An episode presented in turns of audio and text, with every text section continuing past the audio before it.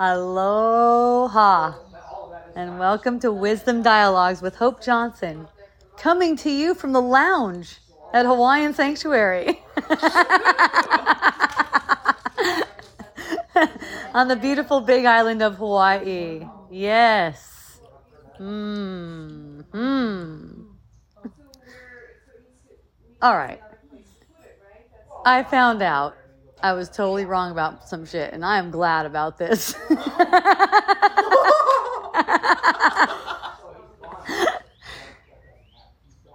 you know, I've been saying for years and years and years, there is nothing here. There is so nothing here. Now, that's not what I'm wrong about. You know, you're like, what the fuck? Don't tell me there's something here. This is going to be scary. yeah, maybe that's. Yeah, uh, uh, right. but this thing about like what the government is doing with all their kind of um, stuff that you know we get a perception of them doing stuff especially me you know because i found out i went went researching like i don't know like 20 years ago. My son's 20 he's almost 21 and he was sickly kid you know he's like in the hospital and stuff. So i do all this research and come to find out, according to my research, all the food's poisoned, right? So all of a sudden I'm like, well, shit, we got to protect ourselves. I'm scared and stuff. And then, you know, that kind of like faded away. And it's like, okay, I got it down. I did all the research and I got it down. I, whatever. And I even started eating some of their food again. I'm like, whatever. Then the COVID thing comes down and it's that kind of energy again where there's this big powerful system that has control over a lot of people, most of the people. Such that it's kind of like the people are like an army for the government, and it, you know, and it looks scary and it looks real. The thing about it is, it's not real, you know, and I've been saying it's not real the whole time, but taking it as if it's real too, as if there's anything to do about it as if there's anything there. Because see, what, what occurred to me was to make this space, like the space of your uh, perception, a temple of peace where anyone can rest. And that includes anyone who crosses your mind, and that includes the government, that includes things like Bill Gates and anyone that you would get a perception of. What we learned in the world is not true. That's what's going to break all of these patterns that we're get, getting a perception of is seeing that what we made in the world, we only just projected into the world. There's really not any, even any kind of pro- protective mechanisms that need to be taken uh, like to protect against it or to plan for some kind of disaster or something like that. Um, there's really none of that that needs to be done. You know, it's like it, it's like it distracts us from just listening to what's being called in the moment. It's just it's like a distraction. And you know, as long as we need it, I see people are distracted all the time, including myself. And as long as we need distraction, there's going to be the distraction. So they're not a problem and they're not bad or anything. It's just that you get to a certain point, and that's what seems to be like kind of like a, another turning point in my mind where that stuff is just meaningless and not even necessary to uh, project, talk about, bring up, anything like that because it's irrelevant. So we keep on making it relevant again and again by bringing it up, you know, which is something that I'm done. And I'm not like sorry for that. I've done, I'm not sorry for that or anything because through that is the transformation. Through everything is the transformation. See, so it, it, doesn't matter what path you seem to be taking, or, you know, you may not know if you're a distraction. I could sense it. I could sense there's a distraction, um, but I'm not exactly sure what it is. That's a lot of the times how it goes. And just to be okay with that because it's fleshing out. Like, time is to flesh it out. So just like, just being okay with, okay, I've got all the time to see. That's what the time is for, right? Time is really eternity in disguise. so it's it's like time time is an illusion because of the way we made it up like it like that like there's these finite lies within time but time is really eternal so we're getting a perception of these finite things and things that are a threat and everything like that time is given us to heal that and that's all it's for see so so it comes right down to like you know there's so much going on in every perception there's so much going on. Nothing's happening. I'm not saying something's happening, but there's so much going on as far as information being processed. Okay. It's huge. You can't take it all in. Your mind does take it all in, but from the consciousness, uh, st- screen of consciousness, you can't take it all in. It's like you can always open up more to perceiving more. So perceiving less comes through constricting onto something, like making it as if something is really capable of doing anything to anyone. And since it's not capable of doing anything to anyone, it's not relevant. It's not even relevant. It's not relevant to talk about. It's not relevant to look at the news. That doesn't mean these things are bad. It's not like that at all. This is not saying don't do stuff because this has to be organic. See, it has to come to the surface organically. It's not like a concept that someone tells you, okay, now stop doing all that shit that you were doing before. Refrain from doing that shit. You actually don't have a choice in that. See? So you're going to be mm-hmm. playing it out and playing it out until you see. And, you know, with all the time in the world, who cares how long it takes? Mm-hmm. That, that kind of patience is what mm-hmm. gives it to you. You know, sometimes I'll find, find myself running out of patience and I'll hear uh, uh, the, the voice going, Come on, Hope, wake up. Just wake up. Why do you want this? You know, why do you want this dream so bad? There's nothing here. There's nothing here. Just wake up. And I realize that's just impatience. So that's like another perception to take care of. That's all it is because your spirit is not impatient. So you're not really mm. capable of being impatient like that. And, you know, it, the only way, also the only way to wake up is purification of your mind. So when your mind is fully purified of guilt, you won't want to wake up more than you want to keep the world. And you can't help that. It's like right now you want to keep the world more than you want to wake up. And that's why you get a perception of a world. You know, so so I'm recognizing I want this. So my mom told me today, she, you know, she's uh, not getting the kind of job she was getting before. I guess she, the notary business is going downhill or something like that. It's so funny. I'm getting the, this perception about a lot of people in my family. I told you guys last week. I'm getting the the the, the perception my business is nose diving. And then I got another perception just like two days ago or something. It's deeply hacked. It's like deeply hacked right? Uh, like the the website is. Yeah. so, well, so uh, it's not diving. It's just been hacked. Well, yeah, it's just it's still yeah because you know it's like it, it, it seems like the hacking is the reason we're because we're like why are the numbers going down for years right? It's been hacked for years apparently. So. so the same web guy who found out it was hacked like six months ago um, realized that it was hacked deeper at deeper layers than he thought, which I just love. I'm like, this is great. It's also symbolic to me. It doesn't actually matter what happens to me. You know, for me, it doesn't actually matter what happens. It may feel like a bummer, but the feeling is projected. See, that's the thing. So beyond the feeling, oh, it's like a blow. Fuck. Now the website. Huh? Beyond the feeling of it, there's an awareness of what the feeling is for. That's why it could just be held. I saw something on Facebook about uh, uh, uh, so someone was someone was mocking this because someone said that the role of the masculine is to hold the chaos and anger of the feminine and they didn't like that at all because they're like now i'm going to get these crazy bitches just expecting me to hold their chaos and anger right? And i got to just like hold this peaceful space. But when I see that saying, I take it as that's like to pointing to a masculine aspect within myself. And this world to me is feminine. To world to me, that's my beloved, right? So it's like, yeah, I'm going to hold the space for the whole world's anger and chaos, actually. I'm not going to take it to this gender thing that's right on the surface that we seem to be one of us has a dick and we're supposed to be a certain way the other one. It's like and, and everything is like everything gets to be like that. Like you could just see a deeper meaning in everything. Instead of having an argument with it you just see a deeper meaning in everything. And that's probably why you know i can see a deep meaning in all the disney movies like every disney movie i've ever seen. I'm like damn that's deep. You know people are looking at pictures of dicks and telling them they're evil and stuff.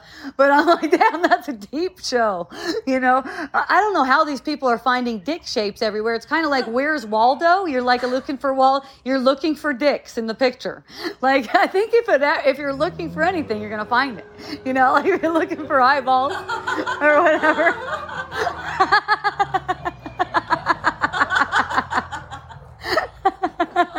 And and yeah yeah i've heard the story.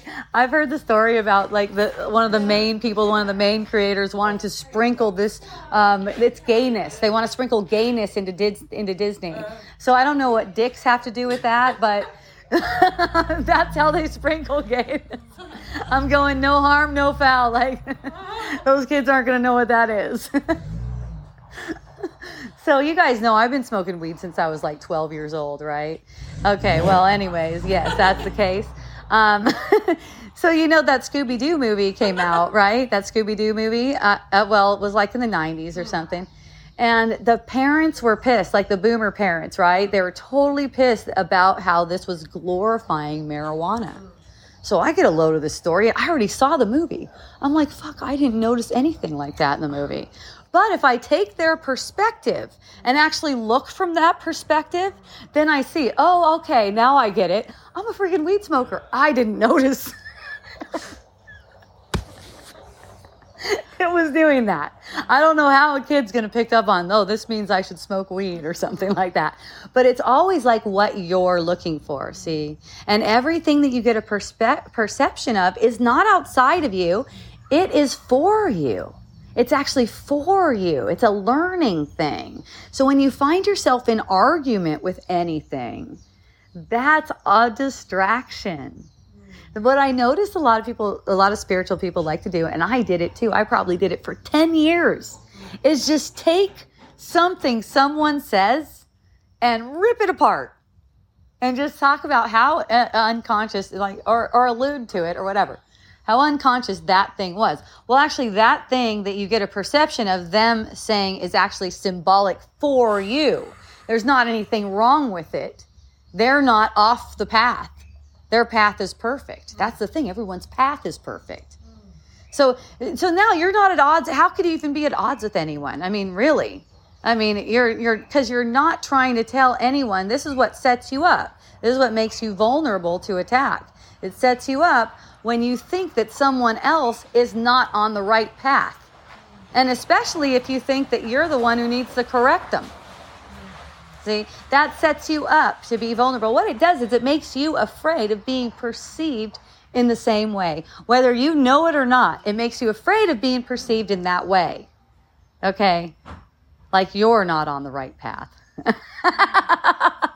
that's why that that's why Jesus would say, "Judge thee not." Like that's like the main thing. Don't judge, because uh, you and you know, and then and then he would say, "Hey, here's the other thing that you don't find in the Bible form of Jesus. You're not actually capable of judging, but you think you can, so you make that thought meaningful, and that makes the illusions for you. You weren't really capable of judging in the first place."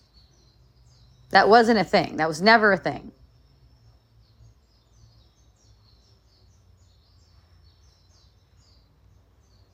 but the thought pops up and it and all of a sudden the mind goes ooh and that's the kind of thing we use to prop up the world.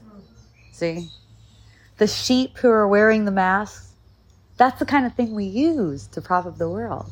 And see, it's giving us a really good opportunity because and and and for me too it's like a, a really fun opportunity for me because i built it up a lot. So it's like always like i taught people to say stuff like that to me like people come up and and, and oh my husband all, all the time A fucking mask you know and it's like i taught everyone to be like that around me so so now the unraveling is just really fun. Mm. It's just really fun. You don't have to correct anyone. You don't have to try to get them. It's because they're your mind reflected, right? So it's not like you're mm. getting them to stop. You're just to stop taking interest in it mm. and just watch.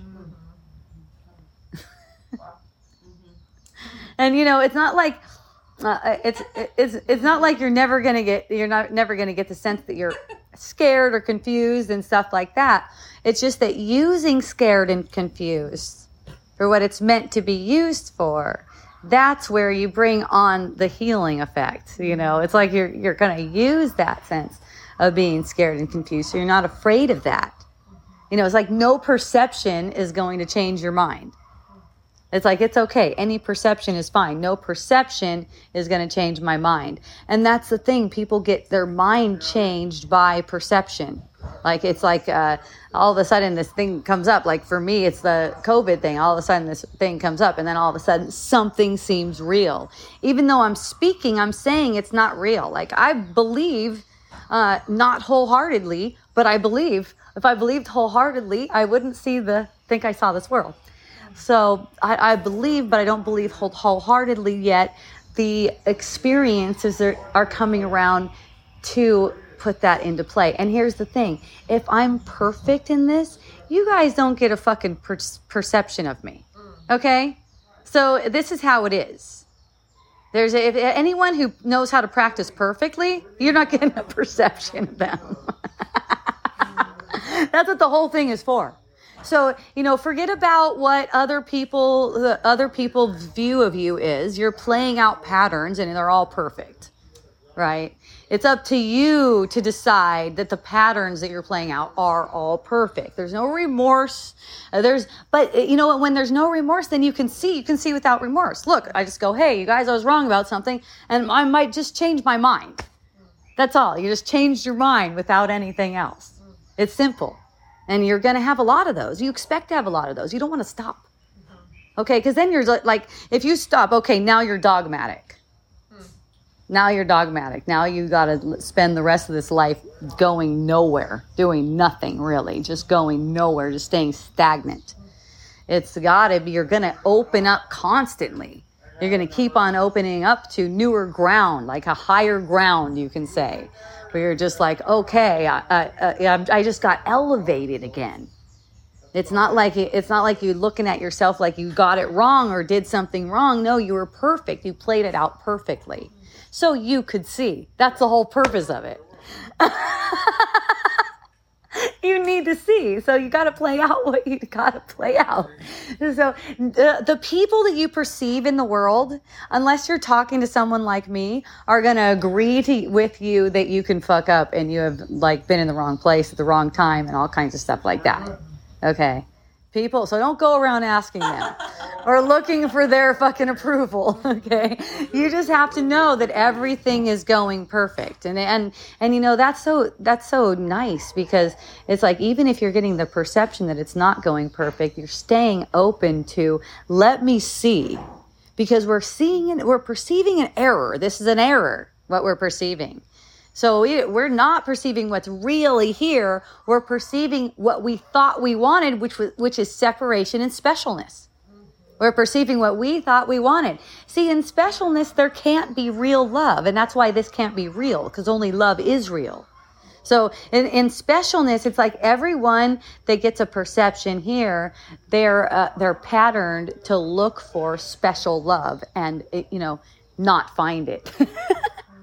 Find it only temporarily. It's all passing though, you know, with the death thing and people breaking up and, you know, it's so it's so funny to me.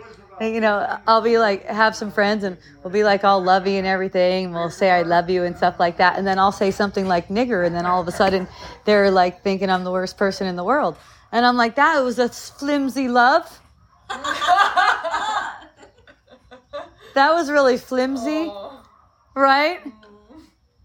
All of a sudden there's a concept that just comes up. It's like, ah, and you know, it just show, you know, for me, it's not like uh, I, I need to change their mind or anything like that. It's just showing me what this kind of ego love is like. It's like this, it, it, it's like, it'll just, it, I love you as long as you fit my perception of you. Once you turn into something else, you're the worst person in the world and I want to kill you, you know? it's like, it, it's like, that is not, taking care of your friends. And so for me, it's not, it's like I just see that and know that, you know, whatever anyone does, it doesn't matter how heinous it is, it's like forgiveness has to be the thing, right? Forgiveness always has to be the thing. And it makes it easy um, when you know that the forgiveness is for you because they're not really there doing that heinous thing okay? Because it's not like forgiveness like you did something wrong but it's forgiveness of the whole perception. It means uh, that what you thought happened actually didn't happen.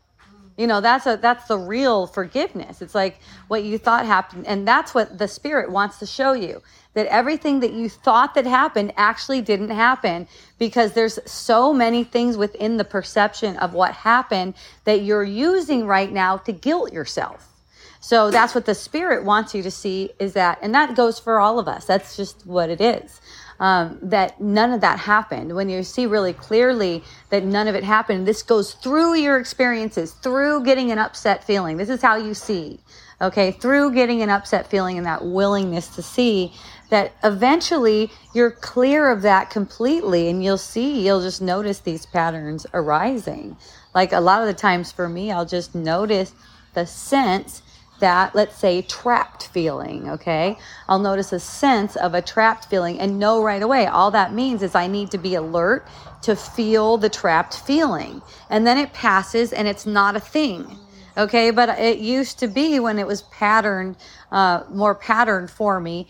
Um, I get the trapped feeling and have to do something about it, like like uh, you know, express my unhappiness to my family for how I feel and what they can do different to help me to feel better and all kinds of stuff like that. You never really want to do that to try to get people to adjust their actions so you can feel better. And for me, I just had to sit through it. Okay. Mm-hmm. There was a period where I was going to go, go, okay, no matter what, because I know I'm totally delusional right now. So no matter what I get the perception of that I want someone to change so I can feel better, I'm just going to feel that feeling. I'm not going to go and ask them to change. So just that making that decision, that was huge, you know.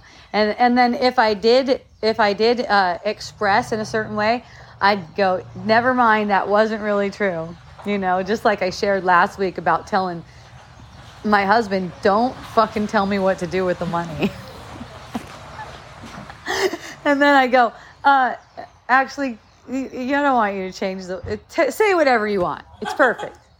I was just having a thing. I was just going through a thing with my mind, you know, and he totally gets that because he goes through the same kind of things. It's like, you know, it's like there's this there's this hook that comes, you know, and you get that hook, and the kindness is what pulls you through. But you, but Gaia Conceptions has like 60 pages. Yeah. We need to be able to just not be hooked. You're on it. want to be everything, I guess. like, stay hope. I don't look at all this. I'll get you something too. That's funny. he told me I gotta try. I gotta get one of everything so that I can return it and see what I like most. Uh huh. Like, okay. Yeah. Yeah. Okay, buddy. One of everything. You don't know what you're talking about when it comes to that You have no idea website.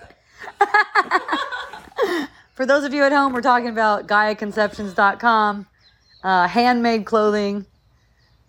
They take about a month to six weeks to get it over to you, but it's really nice.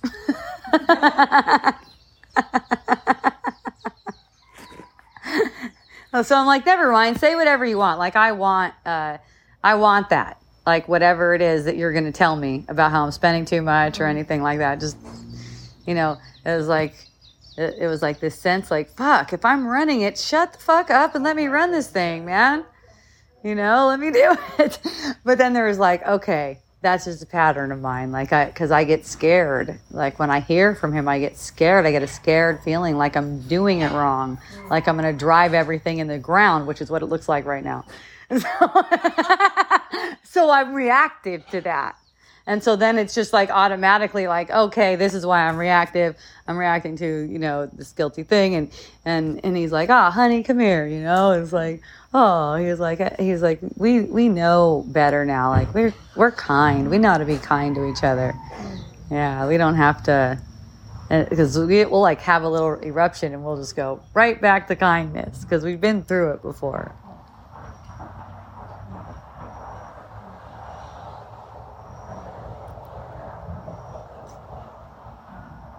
Typical couple thing.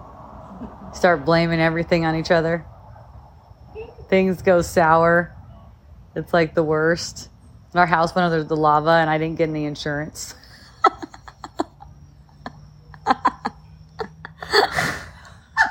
you like it? My husband's like over 50. He's going, fuck. oh, I thought I was almost done you ruined everything.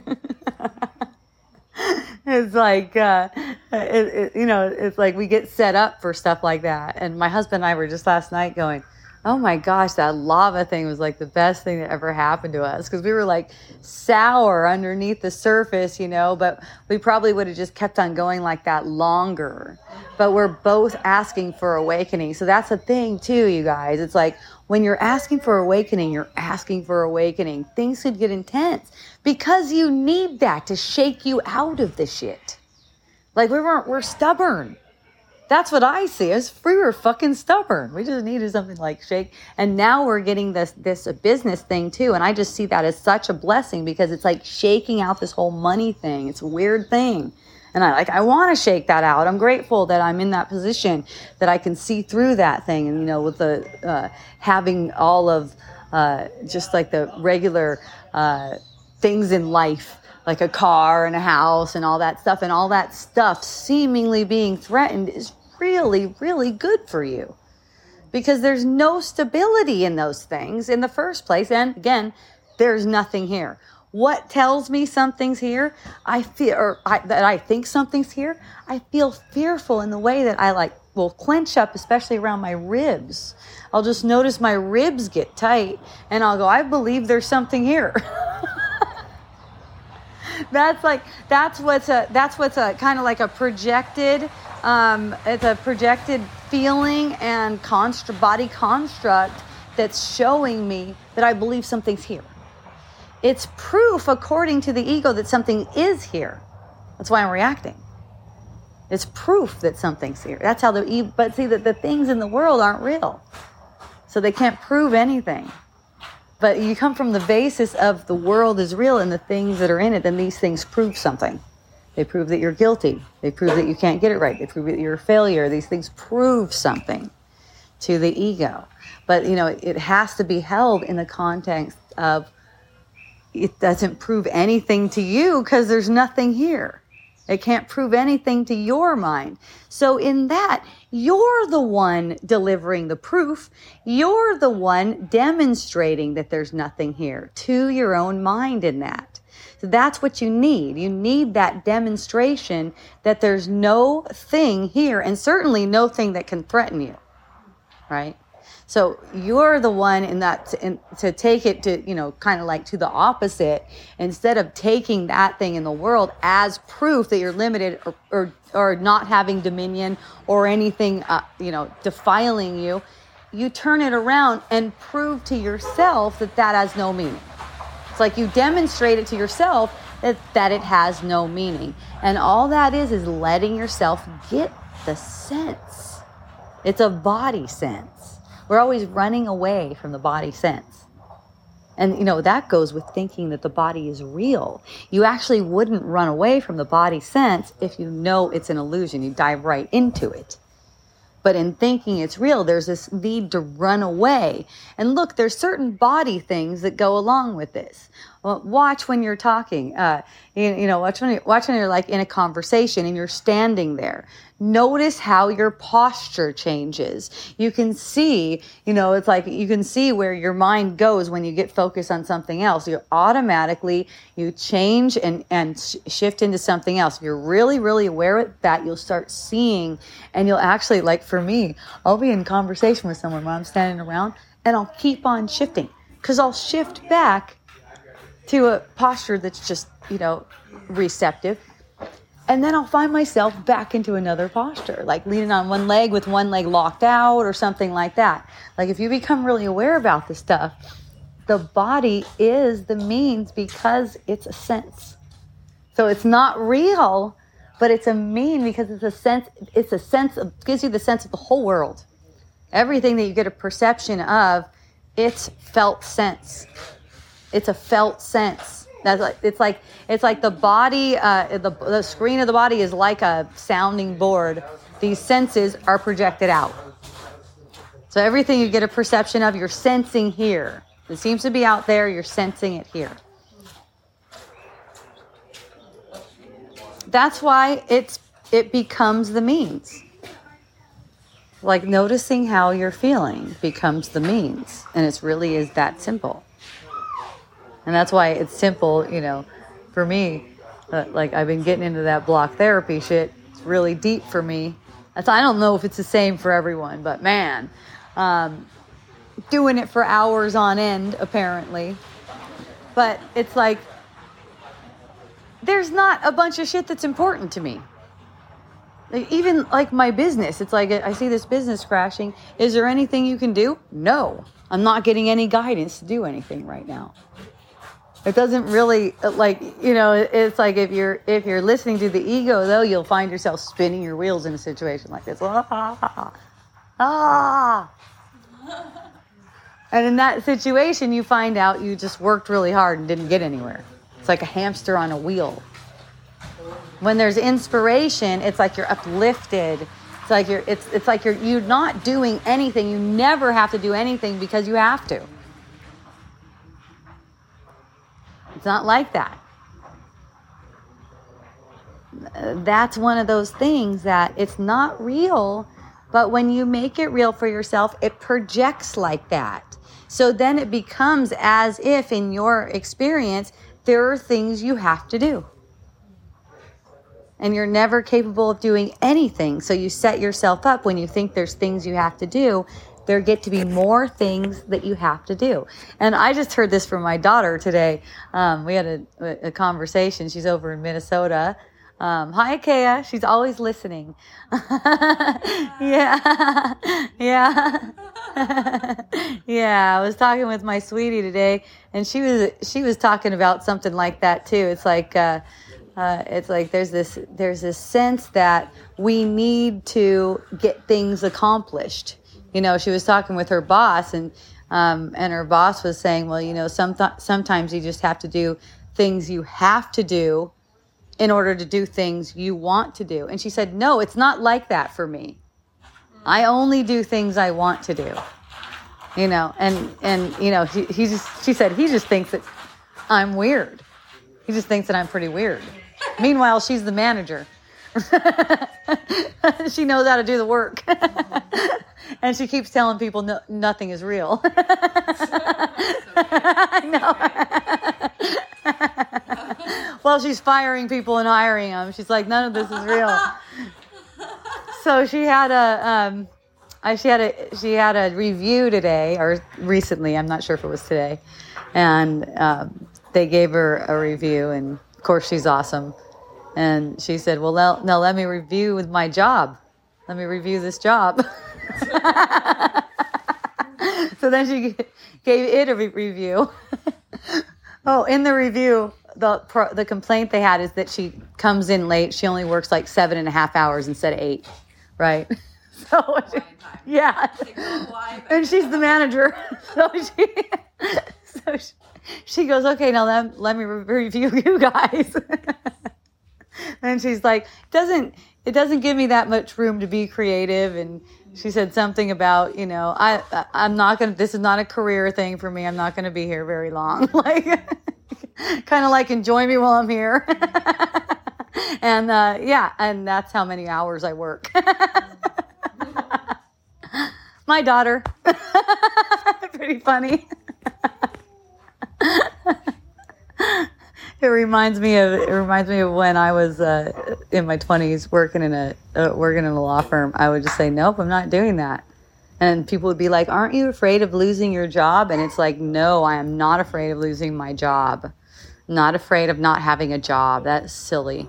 And you know, people didn't get that at all because there would be this dynamic where there's this boss and he's being a complete dick to you, and you're afraid of losing your job, so you're putting up with that shit right? And and that's the dy- I saw the dynamic when I was just in my early 20s. I'm like, I'm not playing into that thing. that's not going on in my world. I'm not afraid of losing any job. I'm sure I'll be fine. So so uh, you know, I would just tell him, "Hey, I'm not putting up with that. Uh, I'm not doing that. Like, I'll just pack my shit right now. I have to have respect where I work, you know." And there was never a, a moment where they didn't say, "Okay, I'll do that. Okay, I'll do that. Ah, no, I'm not. You know, my boss would come around huffing and puffing and at my desk, and I would just go, I know you don't expect me to talk to you right now when you're like that. you know but but this dynamic that plays out with people i mean the people and other people in the office thought that him and i were having an affair because he was nice to me when all I did was say, I'm not putting up with that shit. Anyone could have done that. Actually, he needs you to like run his shit. but there's a there's this there's this sense and there's this dynamic to play with people in all different ways. I mean, they don't even have to be in that kind of relationship. There's just like these different dynamics, and if you watch, you'll see them play. Like with women, you'll see women like they'll get a, a kind of like a dig in and put a, uh, another woman down or something like that. And you know, I love that when that gets played on me because I will just overlook it. I won't even make it a thing.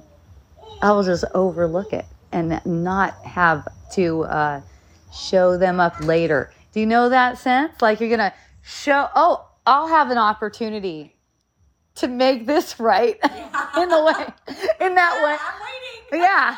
Yeah. I'm going to chop that fucking head off with my words any minute.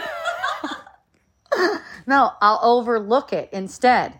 I'll overlook that and it'll take the it'll take the relation relating to another level. And you know there's always like really simple examples of that like um, i was in an airport and i didn't you know i'm not an airport person. I don't go to airports that much you know i don't know what's going on. I'm kind of discombobulated when i'm in one of those things. So i'm over there and, I, and i'm thinking i'm next in line. So i go. Apparently i cut a chick off right? And she's like She's got her hand on her hip. She's like completely fucking ridiculing me. I sense the energy. And I just go, oh. And it doesn't even matter what you say because it's energy. And, and I go, oh my goodness. I just, oh my goodness. I just passed you up. Oh my, come on. Come on up here. The lady was so sweet after that. She was so sweet. You know, so I was like, oh my goodness. I was just like shocked that I was there, you know, but not like uh, I'm sorry or it's bad. You know what I mean? There's a certain vibe to this. I'm bad actually makes the other person repulsed by you. It's really fucking funny how that works. You know, it's like if I think, okay, here's a story. So a, a friend told me they had a pimple on their face. They always think it's a cold sore. Okay, they've always thought it was a cold sore every time they have a pimple.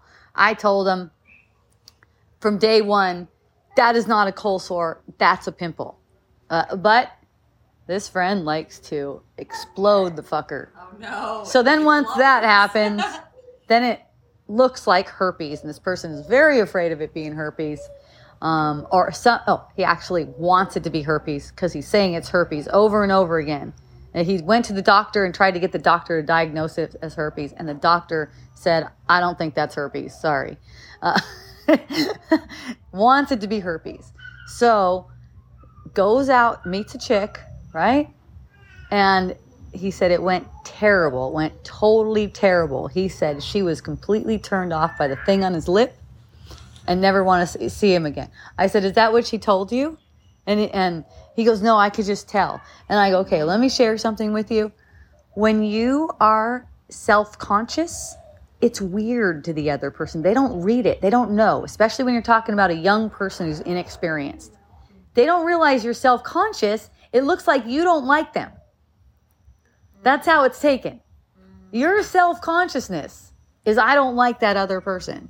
So it's kind of like if you want to allow them into the temple of peace with you, embrace that sense of self consciousness and stop projecting it like the other person doesn't like you for some reason because it's your self consciousness that's making this re, kind of like a repulsive energy. It's like, oh, it's, it's confusing. It's confusing for the person.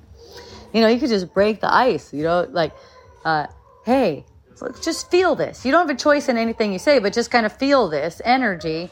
You know, even I feel self conscious right now because I I'm afraid you're not going to like me because this looks like herpes. That freaking breaks the whole thing down right there. You know. Uh, uh, you know, uh, maybe it maybe it is herpes. I don't know. It's not.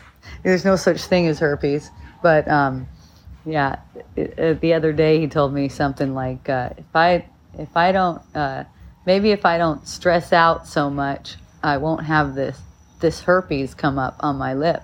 And I go, yeah, and maybe you don't might find out that it's just a pimple. it doesn't need to be popped. it's fun because it keeps on coming back to the it's like these are patterns, they're habits. This is the same thing. It's like, oh, oh, that's gonna bother you that much that you got something on your lip? Oh, it must mean you want more of that on your lip. Because you keep on pursuing these thought patterns. It's not going to be until you laugh at it. And then it'll get it'll get cleaned up again. And the funny thing is the chicks don't seem to be there when it's cleaned up. the chicks can't seem to come around. And there's a thing going. So, anyways, my mom, back to my mom. So, my mom was going, you know, I said she's a notary in her notary business. She's just not been getting calls, which is odd. It's like all of a sudden, no calls. So, so she's like, I don't know what we're going to do. I think we're going to have to sell the house and move in with my sister. And, uh, and she goes, and that would be torture for me. Okay, you guys, this is a pattern. Nothing is torture. Not even torture is torture.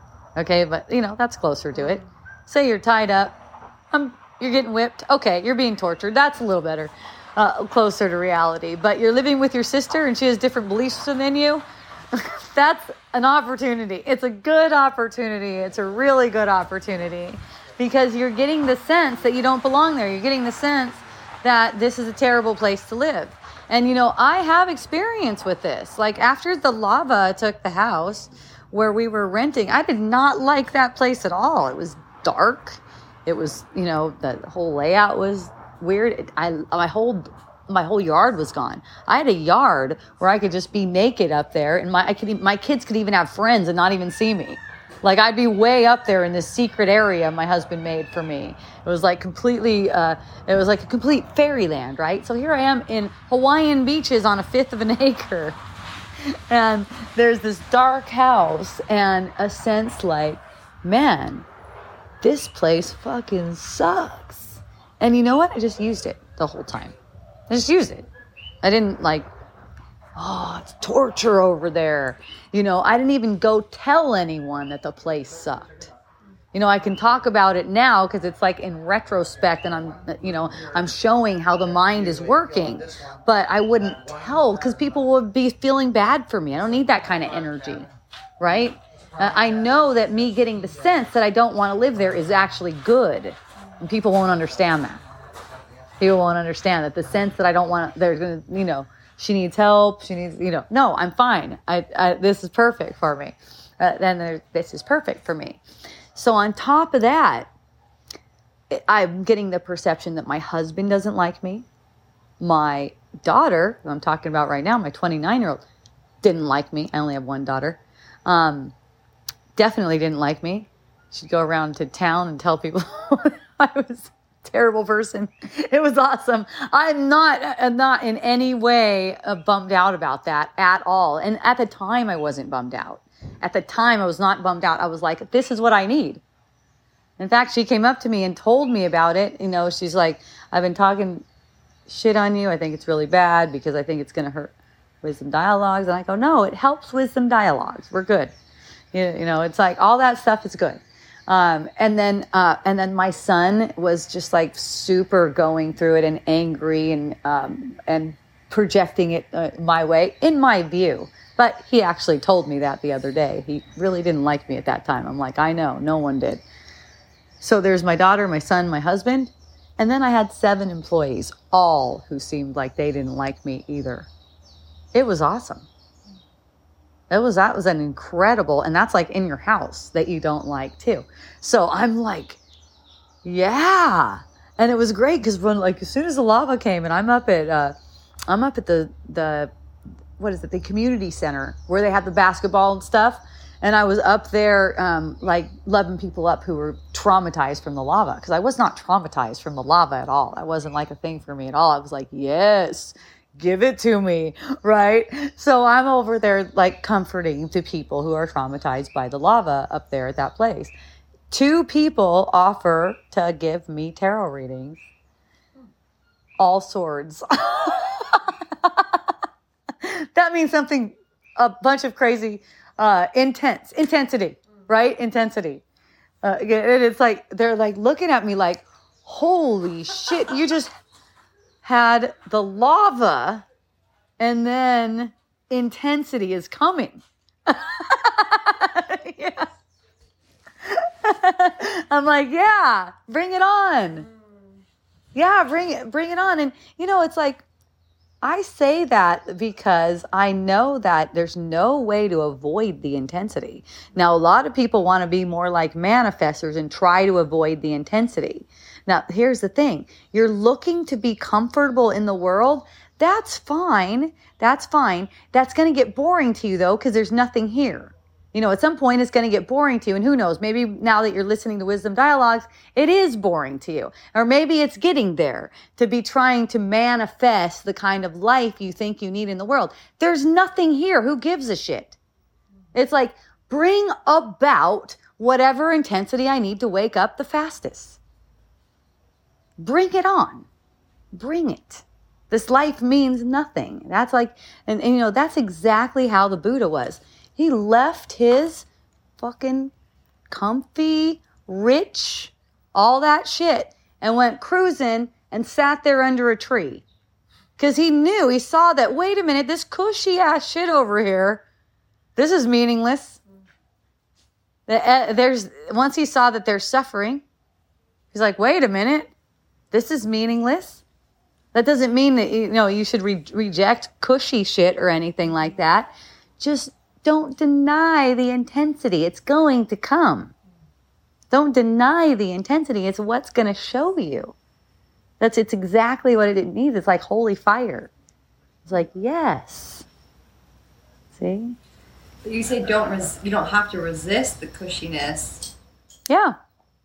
You know. You enjoy it. You celebrate it. Mm-hmm you enjoy it and celebrate it. Here, here's the here's the thing. It's like there's this resistance to intensity, and you know, one example is one I gave you earlier mm-hmm. with the boss yelling at the employee and the employee cowing down because they're afraid to lose their job.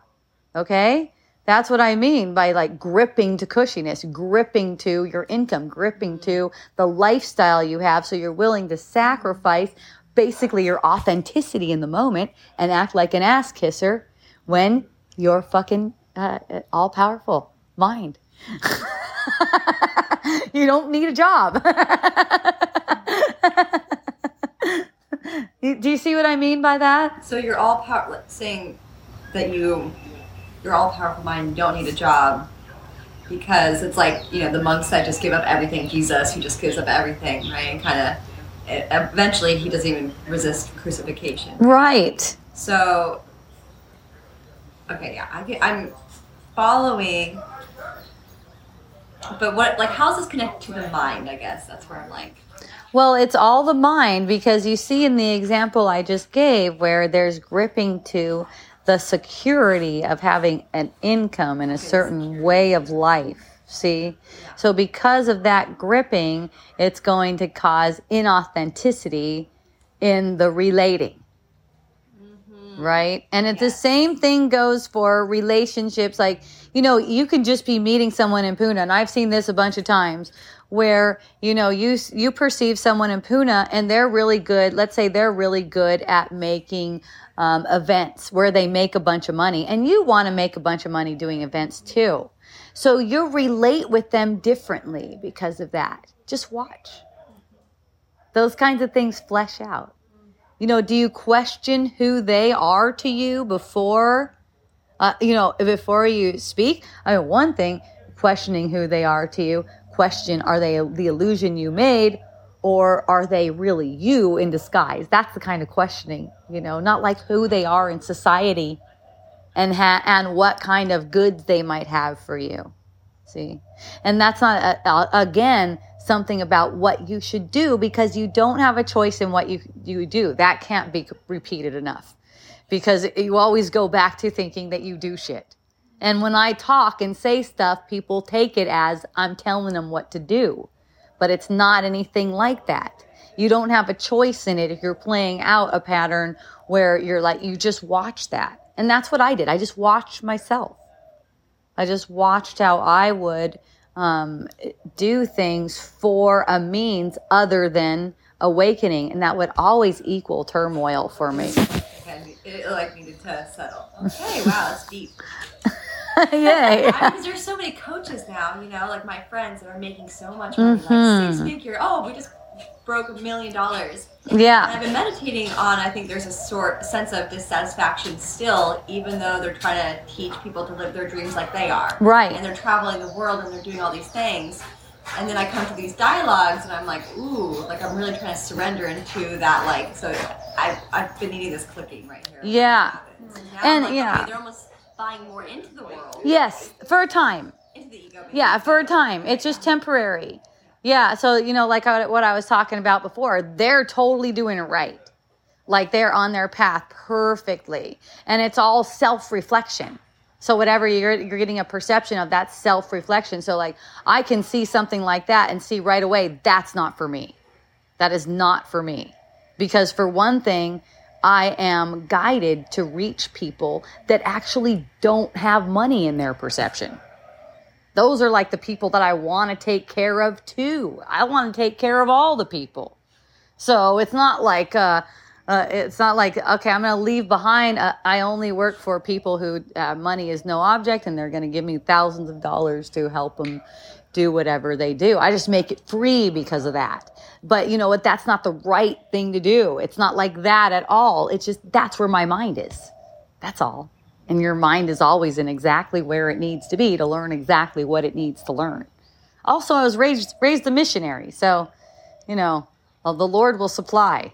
I've always had that. That's probably why I don't need didn't need a job, even though I was conditioned, uh, you know, later on and around a bunch of other people that really thought they needed the same job. I was just like, what the fuck? Uh, you're definitely fucking the boss. He's super nice to you.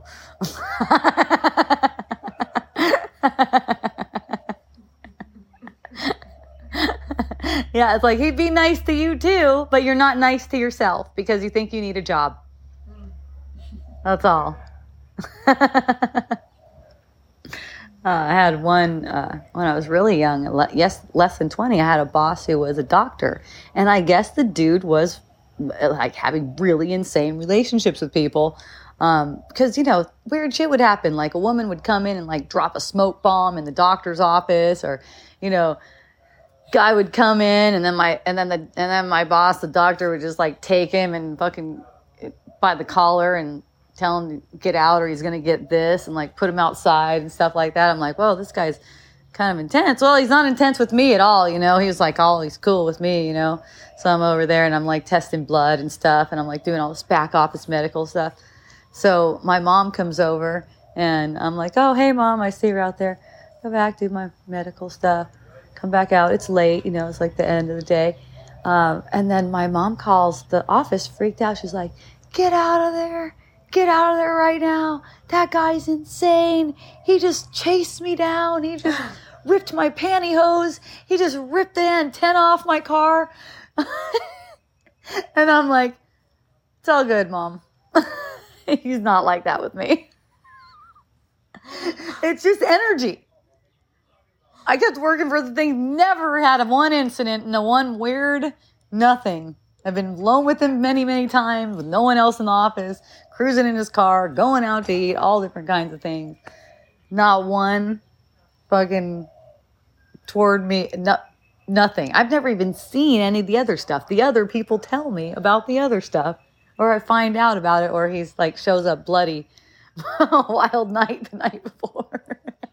I know. Isn't that so cool? I go work for for a doctor and he's like the weirdest freaking doctor ever. He's like all getting in fights and shit and like he's got this crazy ex wife coming around. It's like not your typical, I don't think, doctor's office. but you know, it, it just shows you all your relationships, all your relating is unique, you know, and that includes, you know, any kind of pervy stuff. This is one of my favorite ones, the pervy stuff. Um, it's funny, right? That's the thing. It needs to be funny. It doesn't need to be offensive. It needs to be funny. When it's funny, it's no harm. It's when it's funny, it's no problem. And yay, when it's when it's funny, it's not gonna harm you. Okay? When it's funny, they can't take advantage of you even. You know, it just changes the whole thing. It changes the whole dynamic. So, uh, so, so let's say you got like a, uh, uh, well, you know, uh, let's say you got a guy like uh, uh, coming around. He's all horny. He's polyamorous. Told you he's poly- polyamorous. He likes to be affectionate with you and give you big wet kisses and stuff like that. Um, you know, the thing is, you don't have to have any of those big wet kisses or any of those kinds of things to hold that temple of peace for the person. You know the temple of peace it's just it's loving. It's just loving. It's kind. And, and, you know kind is hey that's too pervy for me. You know it's especially when you're smiling oh no thanks. That's too pervy for me. And then just watch them watch their and hold them in a sweet space though. Right? Because you know it's like it's like it's like if there's any kind of sense that there's a hurt or an upset or you don't like them there's like there's always this this energy that's going to demonstrate that they're perfect how they are. That's just not for you that kind of energy is just not for you so i'm hanging out with my with my friend jerry and it's so funny because uh, my friends you know they whenever I mention that his name, I've had like two or three friends. I mention his name. They're like, that guy is so pervy. I'm like, I know. and it's just endearing to me, you know? It's just endearing, you know? It's like cute. it's like they can't help it. Uh, I mean, how would you like to be pervy? You know what I mean? how would you like to be that one? And everyone's going, ooh, damn. right? so the next thing you know, I'm going out with him, right? It's, it's so it was so funny. It was the best setup because we were at Wisdom Dialogues, and I was actually like uh, he was there at Wisdom Dialogues, and I was talking about his pervy ass in Wisdom Dialogues, and then and then uh, and then at the end of it, he asked me, "Hey, you want to go to this thing tomorrow? You know, um, me and Lynn are gonna go. You know, he's married." Which doesn't mean anything. me and Lynn are gonna go, and I'm like, oh yeah, okay.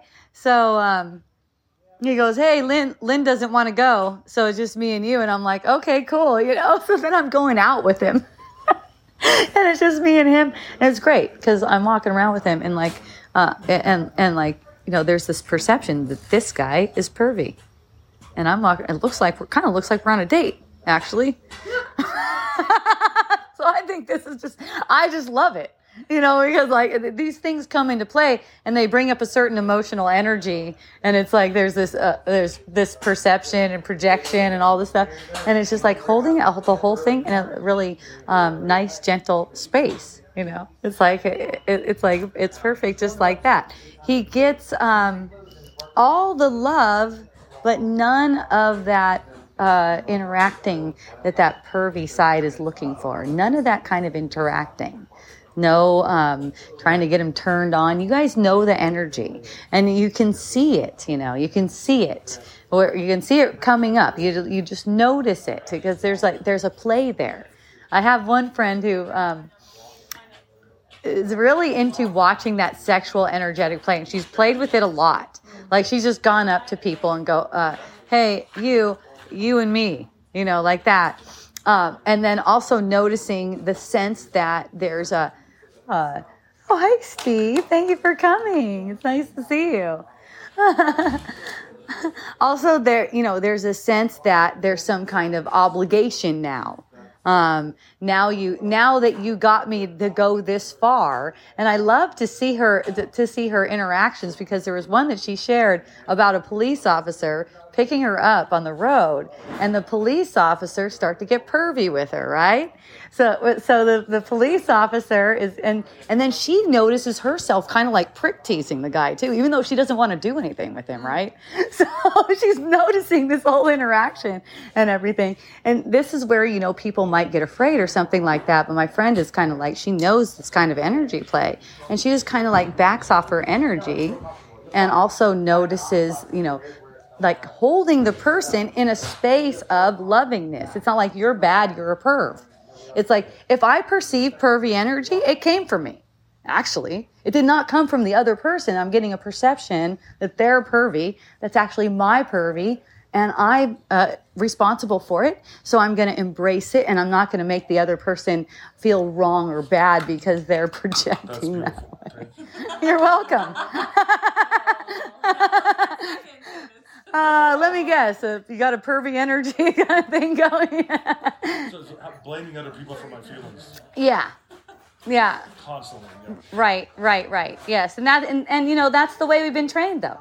You know, even in conscious communities, they set up these like round tables where people go, Hey, I I feel bad because you did that. You are making that shit up. You did not you already felt that way before you projected that person to be responsible for your feeling. you're you're already feeling that way and then you made that person as if they did that to you. Now, that's nice if you're the person being projected onto. It doesn't seem so nice when you're the one who has to do the forgiving. The important thing there is to remember that that's where your connection comes from. It's in that forgiving. Remember what forgiving is? What you thought happened didn't happen, right? That's really what is the deal. So the police officer is forgiving her for thinking that he's pervy. Is that what you're saying? No, the forgiveness is that the forgiveness is coming from my friend, acknowledging that the pervy energy is actually coming from her, not from him. Who are you forgiving? You're not forgiving anyone, you're forgiving the sense that it ever happened, that it's real. Because what we want to do is we want to slip past this. We want to slip right past the illusion that there's anything possible besides love, as only love is possible. So we don't want to make it, we want, don't want to hold it and make it real, but kind of laugh at it and hold it lightly. Like me and my friend, when we, uh, when, when we interact with pervy energy, it's fun for us. It's light. It's a fun interaction. And the lighter and the more of a fun interaction it is, the less of a threat it seems to be and in that it's it's not going to last. This thing this thing about even getting a perception that anything is possible besides love that's not going to last. It's totally temporary. So what we want to do is we want to slip past the whole illusion of it. We want to slip past that whole illusion. Now at some points there's so much fear that that's difficult for people to do. So you're going to find yourself doing something else that you don't have a choice in taking space, for instance, boundaries, for instance. You don't have a choice in these things. You're going to get the perception of those things, though, or not. If you're having no boundaries and just allowing all kinds of shit to happen, watch that too. Notice, notice, notice. Now, you don't have to have boundaries in order to see. That's not necessary. So you don't have to. I hear a lot of people struggling with my boundaries aren't good enough. Look, the boundaries aren't a choice either. They're projected as part of the show. But when you think that your boundaries or something about yourself isn't good enough, that's self doubt. So that prevents seeing. from occurring. You can't see like that because there's self doubt involved. Nothing, and that's why it always comes back to you can always relax some more.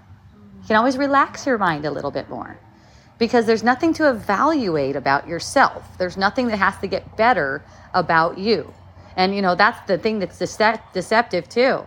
Like if you think that you did such a good job with your boundaries, guess what? The opposite is coming. you don't do boundaries. That's why. That's it. That's an automatic thing, and it seems to. And you know, I'll say, "Oh, that seems to be a boundary." Like I'll be surprised of something that'll just like. I like to be surprised. I don't know what I'm going to say. I don't know where a boundary might be erected. I don't know how I'm going to be guided in the world. So, uh, I'm just like to be surprised by it. Well, safety and security What about is it? where we draw our boundaries. I think I draw boundaries on safety and security, Okay. things that matter. But but I recognize like a lot of uh, that's a masculine quality, and a lot of a lot of a lot of women I know are so used to giving and being so unconditionally loving, setting boundaries. Uh, I find like the learning to do it, and I, I I'm learning to do it too, and I'm. I think that's like the reason I'm here on this island is because this creative energy is coming through me, and I need to guide it into a creative form that people feel safe, secure, and can, you know, have their community here. Yeah. So, so uh, I watch women uh, learning boundary creating, and I just love it because it's like it's like I have, I have to do it and not upset people, you know, all the time. Always trying to be kind uh, when I set boundaries. So, uh, but that's the biggest challenge. Is it always pisses somebody off to say no, and and I feel I feel like that's the real struggle I have is making my uh, world into a reality through boundary setting as a male. You know, so Yeah. Yeah, so so looking at the boundaries that come they come through you. It's not you. So you're taking all this responsibility for how you play out in the world off of your shoulders. What you're taking responsibility for is the whole world you made. So it's like you made this world and you're reacting to it. Okay. So when you get the perception that someone is bummed out about your boundary that you sent, that you set, that's your pattern. That's your habit to have when you set a boundary, someone's upset. Okay. So in in noticing that, okay, that's, that's my habit, then automatically, and this is so powerful, you won't even believe it, gratitude that they're expressing anger at your, your boundary. Just like within, you know, the expression, if there needs to be one, takes care of itself, but just like within yourself in knowing that their anger at your boundary is exactly what you fucking need. So thank you for being angry about my boundary. It always goes back to that there's nothing wrong, right? It always goes back to, and see, you're demonstrating to your own mind over and over again that there's nothing wrong. So this is how you learn without a shadow of a doubt, and you have all certainty. This is how you learn to have all certainty that all is well. And that's where, you know, your, your joy cannot be shake, shaken at all. There's nothing that can do it. Your joy, your contentment, these things can't be shaken. And, you know, it doesn't matter what feeling reaction you get. That's the other part. It's not like, oh, now I got this bad mood. Now I can't be in joy. No, you can. You can be in joy with the bad mood because the bad mood isn't true. It's like you're going in and out of this delusion. So if I it, like a, like if I get a bad feeling, I get excited about that. It's an excitement rather than pushing it away. It's like I want that. Whatever I get a perception of, it's like I want that. And it doesn't matter if it looks like it's a bad thing or or anything like that. It's like that's exactly what I want. Even I get the perception of um, a friend calling me up, asking me to do something that I really don't feel interested in doing, and she's putting pressure on me, and immediately I'm just like, thank you. You know, and just like opening up to that because it's a feeling. All this story it comes down to a feeling. So it's a feeling that I'm open and I'm embracing. And then I have no idea how I'm even going to respond to her. I don't need to know. I get curious about it and watch it play out. But, uh, but in embracing that feeling, like she's putting pressure on me to do something and embracing that feeling, I always know exactly what to say. And I know because of the feeling that's with it. It's inclusive, It's not making her out to be a problem for me. See? I don't have to make her out to be a problem in order to uh, set any boundaries. Teacher of yours. Yes. Well, any and everyone and everything is, and I would say especially when there's a reaction. I mean, that's where it really clues me in when there's a reaction. My brother the other day, I gave my brother a call and he was like distracted, and um, and he goes and and he goes, oh, sorry, I'm a little bit distracted right now. I'm watching this thing, and I go, oh, well, why don't we talk talk another time? And he goes, Are you sure you want to talk another time? And I go, Well, yeah, I want your attention when I'm talking to you. I don't want to be like second, whatever. And so he goes, Okay, I'll call you back. I love you, sis. So I didn't, don't hear from him again. And that is where gratitude, because I don't hear from him again, I get a reaction to that. And I'm just watching the reaction. I'm not making a story about it, I'm not making it true. See, but in watching the reaction, like little things like that, very, very helpful because it's like, oh, there's one of those things that can get you thinking and thinking and running around in circles. Immediately when I see that, I just have gratitude. It's like immediately, oh, thank you. Thank you for that. I don't need to have a relationship with my brother, it's not necessary. And it, I don't need to resist the relationship with my brother either. I just don't need to do anything. I don't need to say I'm going to call him. I don't need to say I'm not going to call him. I don't need to make plans for how I'm going to be with him. Nothing. Just nothing.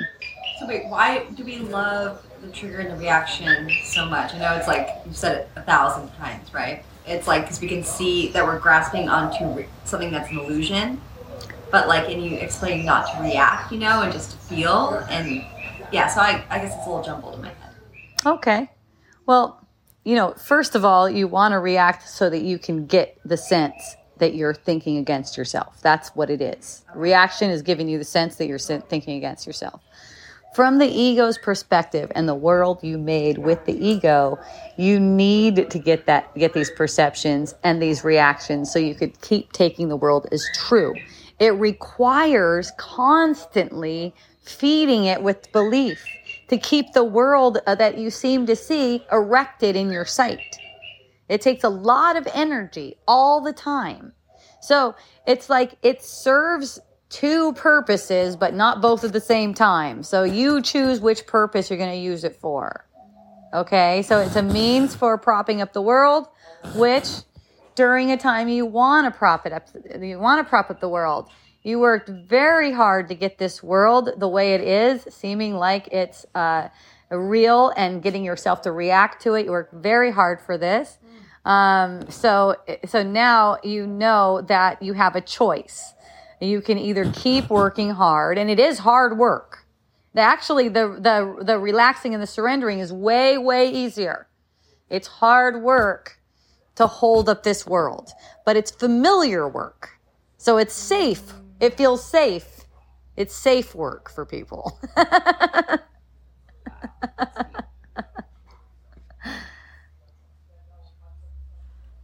so I had the sense that everyone in my house, except for my one son, Braun, who was like 10 years old, didn't like me, which includes three family members and like, I don't know, seven employees maybe. The funniest thing was when the place went under the lava, the one employee that really liked me left the island.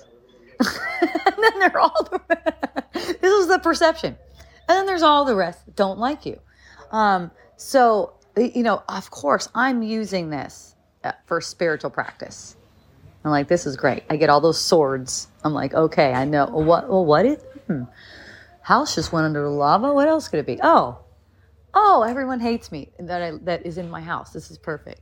So I'm going to use that instance for kindness.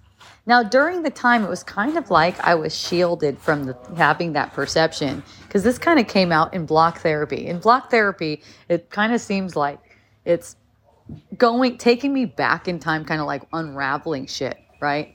So, uh, you know, as I was going through it, uh, I didn't realize that perception like everyone doesn't like you. I just noticed a lot of upset feelings. And I just kept on giving kindness, being kind kind, kind, kind, kind with everything. Um, asking to see, knowing that I'm projecting everything, everything like that. Well, I and you know, I didn't even notice this till recently. Somehow, at some point, everything turned around. I got all new employees who adore me.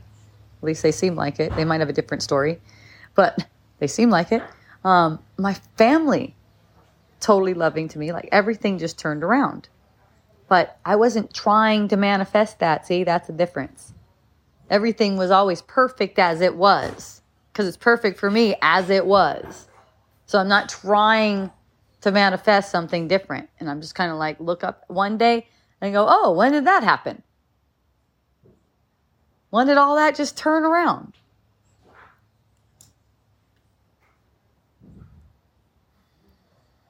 But it has to go toward love. It has to go toward love. So I was asking my, my young son, who's 14, um, I go, So how do you like your room? He's like, Fucking sucks. My room sucks. Started telling all the shitty things about his room, you know?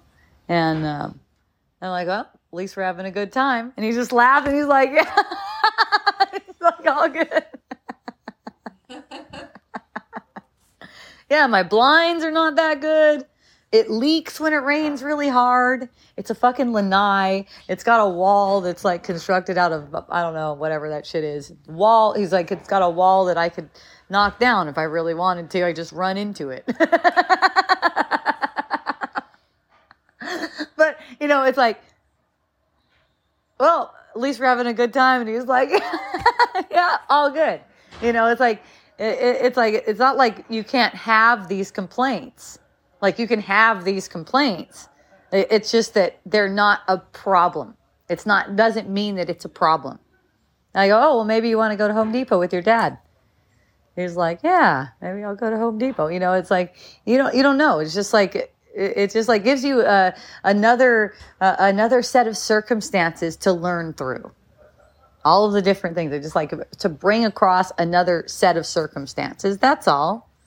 So you can learn. And what are you learning ultimately? What are you learning? All is well. Thank you, Steve. Wow, that's a lot of chocolate. You get buzzed over here. One or two each. One or two each. Boundaries. I'm angry about that.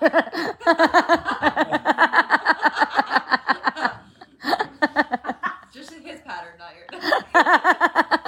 Oh, this is the place to be, by the way. yeah, Gotta come back here. that's right. so I have I have one friend who's come to Wisdom Dialogues a couple times, and she's having a real hard time with the concept that wherever you live is perfect, right? And she's like, I just can't see that wherever I live is perfect. I can't really wrap my head around it. So here's the thing lean, just lean in that direction. It's okay if you don't like it. That doesn't mean it's not perfect. Okay? You're getting the sense that you don't like it means it's an opportunity for you. It means it's an opportunity for you to see through the idea that there's something lacking. That's all. It's self reflection. You're in relationship with where you seem to live. You're in relationship with that. And if you have a habit of condemning where you seem to live, then your life is going to be very difficult. And that is one- thing that I learned through the lava experience because the next place where I lived, it did not seem like a place where I wanted to live. I couldn't throw big ass parties there, that's for sure. It was only on a fifth of an acre and didn't have beautiful gardens or anything. Um, uh, but getting the sense that I didn't want to live there was such a blessing because it gave an opportunity every time that sense came around that I didn't want to live there or that something was lacking in my home or that I wish something was different about my home. It's not saying that I'm bad for feeling those kinds of ways, but it's giving me an opportunity through the feeling to resolve this sense that I'm holding against myself. See? Even getting the sense that my, like my husband should fix a doorknob. I love that. Okay, so there's this new there's this new thing that popped up in our house where a doorknob that he installed stopped working. So it doesn't do the thing where it clicks the little nipple into the side, you know, so it stays like that. So, uh, so it's just sitting there like that. And when we don't want the dog to come in and just push the door open, we double lock it. So this starts to seem annoying to me. I'm like, oh, this is awesome. This starts to seem annoying to me. That he hasn't fixed the fucking door yet. And you know, I get a thought like, I'm gonna call a handyman. And then uh, I'm like, huh, that's, that's not necessary. Not call a handyman. Let it be like that and watch, you know. And I don't even have a choice in the let it be like that part either. It's just like there's this drive to watch my reactions. Just keep watching my reactions and learning through my reactions. Because there's this, there's a projection onto my husband as if he isn't doing enough. That also speaks, my mind is taking that to be about me. So just let these like these little irritations. What we tend to do is act on our irritations and try to make things comfortable for us. Okay? I'm not saying to not celebrate comfort. Celebrate it. It's just that we're we're gripping for these for this comfort. It's like I don't feel comfortable because the door doesn't close properly. And that's a pain in the ass. Right? And there's little things like this that pop up all day long. So that's a pain in the ass. It's like, oh, that's exactly what I need right now. I need to feel that, right? Um, I don't actually mind if the door gets fixed. There's nothing here, remember? So when you see, when you get the when you get the experience, there's actually nothing here. You're not going to be sweating this kind of stuff. You're not going to be trying to get people to perform a certain way so you could be more comfortable. See, we all do this to each other, especially relating. That's why they always blow up all the time. You know? Because there's this there's this idea that that person, we have this idealism, this person that I'm dating is supposed to be a certain way. I want them to be in this way. Yes. But let's say like the grass is growing fast and like things start, you know, the jungle mm-hmm. it's hard to keep up. Yeah. And my partner, he likes to do, you know, weed whack and all these things, but for some reason he waits often for me to point it out. And Okay. it's like, woo, this is awesome. So it's like I feel like I am maybe not I like being hands off, but I am slightly controlling him, which you're saying is like you know, maybe not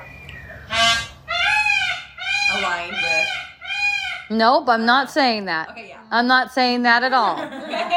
okay you don't have any you don't have any control over what you uh, are doing. And you know you don't if you if you see that the grass is grass is long and you make a comment on that only just watch because there's no i can't say what it is for you. So only just watch. Is there irritation with it? This is what's important. Okay if you're if you're saying hey honey look the grass is getting long. Remember you like to go out there and do the grass and you're not and you're playful. You're not uh, you're you're not um, attached to getting the grass mowed. It's a completely different energy. See? Uh, then it's a different energy Then why the fuck doesn't he just do it and make me have to tell him to do it all the time? See that's a different energy. Just being playful is is is playful you know? Uh, my husband reminds me to eat and he enjoys it. He doesn't get mad at like you know and mad at me and go why doesn't that bitch just remember to eat for herself? Why do i always have to tell her to eat?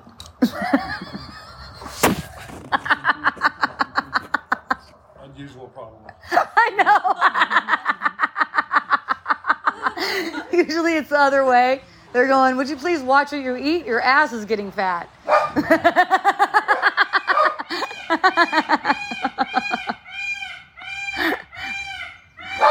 wow fun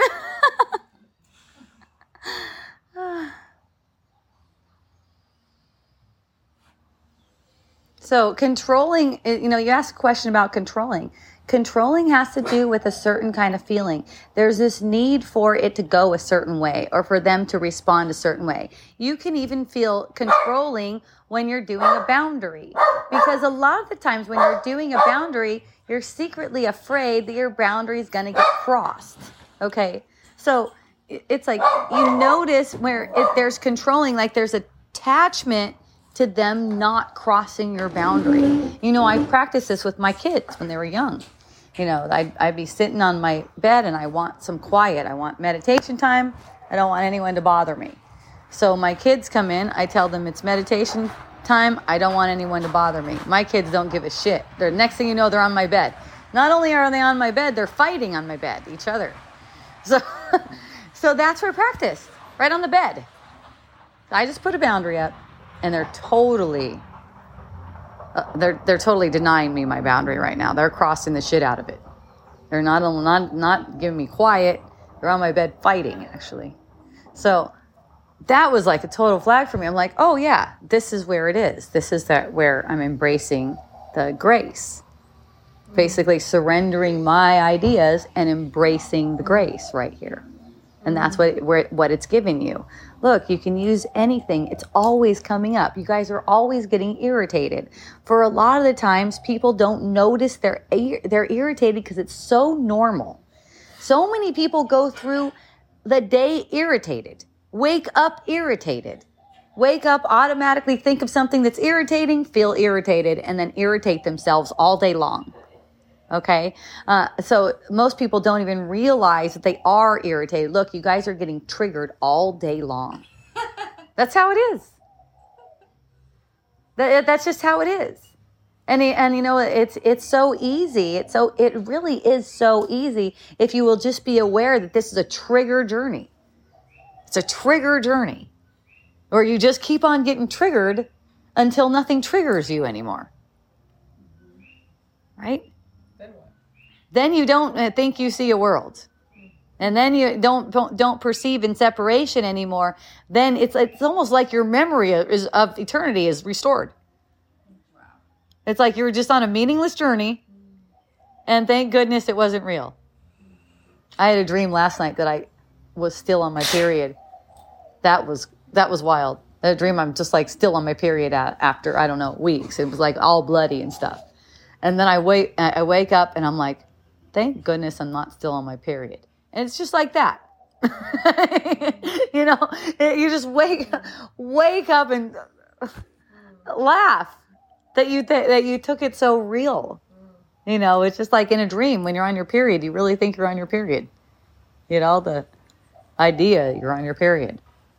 And then, uh, and you know, it's funny because in my dream, I also practice. There's my period. Okay. I'm on my period. All right. It's all good. it's like a mess in the dream. It's like, wait, like, it's like way more than the messes I manifest here in this dream. it's really the same dream. It's really just the same thing. It just seems like we go to sleep. We just seem to dream about different things, but it's actually the same mind just playing out the same thing. And you do, um, you know, make choices in the in nighttime dreams just as well as you do here. It's just not the kind of choices that you think it is. It's not the seeming choices. See, you guys probably had that dream. I don't know. I had it a bunch when I was a kid. There was a big schoolhouse and then I'm out in the I'm out in the yard and I have to pee really bad and I run to the schoolhouse to go pee and then it turns out I wet my bed. Right? Everyone gets that dream? No? Okay. okay.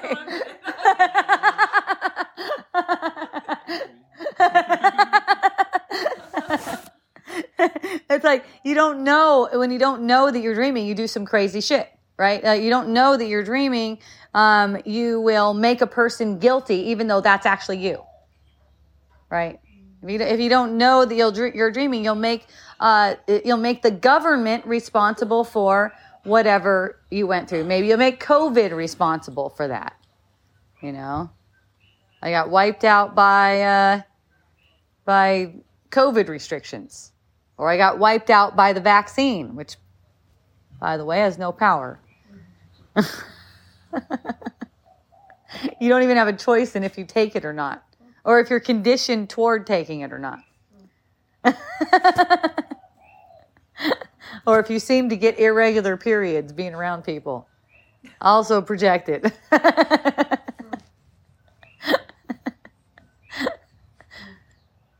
Kids masking in schools. You guys, It's a no thing. It's a no thing. Whether or not you're having uh you're you're doing freedom stuff and stuff like that, just remember it is not a thing. There are no kids, there are no schools, there are no masks. It's a dream and it's all for you. So it's like gratitude to the kids, gratitude to the school boards, gratitude to everything for helping play this out. We don't need to be so victimized. We don't need to be victimized at all. But, you know, when it's taken as if, oh my God, those poor kids in mass, that's setting up victim scenarios like you would not believe. Okay, everyone is well. All is well. It's good. If you see person in a mask, that's good. Even if they seem to not be wanting to wear the mask, that is good. It's perfect for you. Now, that doesn't mean that you can't have action. You can. This is mental, and the action is taking care of itself. So there could be action to, let's say, you're Michelle Melendez, um, who also comes to Wisdom Dialogues, and you go and you're doing some uh, action, right? You're doing some action the time, your mental state is that the action is meaningless because nothing is happening. Everything is that much more awakening and powerful. You're going to have a lot more power in that because now you're not in conflict doing it. You know, all of the doing is coming from a sense of inspiration. So, with the doing, you don't have a choice in it, but you have a choice in what it's guided by. And that's moment to moment. That's moment to moment because it's all mental, remember? So no matter what it is that you are that you seem to be doing, if you will point your mind toward the truth, then you're using it for the truth. And that just takes a really gentle leaning. Even if you can't see it right now, even if you can't see what's really true right now, you can gently lean into if you're upset, you got it wrong. If whenever you're upset, you got something wrong. So don't start talking from that upset feeling. Uh, you know, I say that kind of uh, in a funny way because you can't help it. Like, watch. You're talking. If you're talking from an upset feeling, just watch. You'll see the little nuances in the body's energy field as you're speaking. And you'll also watching the other person's reaction to you. That's so important. You know, it's like uh, it, this a, a really typical one is, well, it's not my problem that you're reacting to me like that. And, and, and see, that's not really, that's not quite that Mm-hmm. temple of peace that I'm talking about, mm-hmm. right? It's not quite that temple of peace. so when someone's reacting to you, that's also an awareness for you. Okay. You're having an effect on them in your dream is revealing to you how your thoughts are affecting you. It revealing to you how your thinking is affecting you. Actually, and that I'm not trying saying try to avoid people getting pissed at you at all. You want that. If they need to be pissed at you, they are. Okay, that's just how it is. Or they have to act like they're pissed at you. They're really not. Um, but that that's just how it goes. But actually, when your mind is totally purified, no one will be capable of thinking a negative thought about you. So that you know that's not to try to get it, you know, uh, have the perception that no one's ever thinking negative thoughts about you. If you get the perception someone's thinking negative thoughts about you, good. That's what I want because that's the means for me. When I get the perception that someone's thinking negatively about me, the first thing I do is look at where that's coming from. It has to come from my energy field. So my reaction to it is going to show me something. And I don't even have to know what that something is. It's just a willingness to embrace the reaction. Okay. And then in that, there's automatically gratitude for the sense that they're thinking something about me that's negative. Okay. So that's why I love it. I hold them in that space of peace, you know. And that's that's way different than being remorseful for anything that you did, that you seem to have done. Okay? That's way different. You're actually holding the whole whole thing in peace because it's coming from your feeling. And you're embracing that feeling. And in that you're embracing them who are really coming in your name because you need the embracing. Basically, you you you cut your own self off from reality when you believe that you are separate. And that's what's making this whole world that seems like you're on separate journeys. You're all on separate journeys. And they are. In dreams, there are separate journeys. No one's having the same perception. Can't share with share it with anyone. The only thing that can be shared is love. And that's what's interesting because we think when we're projecting, we're projecting something on someone, or when someone's projecting, they're projecting onto us. It's not like that at all. We're on lonely ass separate journeys when we're projecting. All we're doing is projecting separately. But when we love and what, it, you know, we don't know what love is. That's the thing. No one from this perception actually knows what love is. We only know ego love. Okay, ego loves turns to fuck you, or it or, it's also also obligation. Well, you're my such and such, therefore, like for instance, you're my brother, therefore you should call me back, right? Like you know anything like that is showing you, okay, I made this. It's a special love, which is not love at all. It's not something that we know. Uh, however, love is the only way we can connect. So we can connect through love without even knowing what it is. We can connect What is through it. love?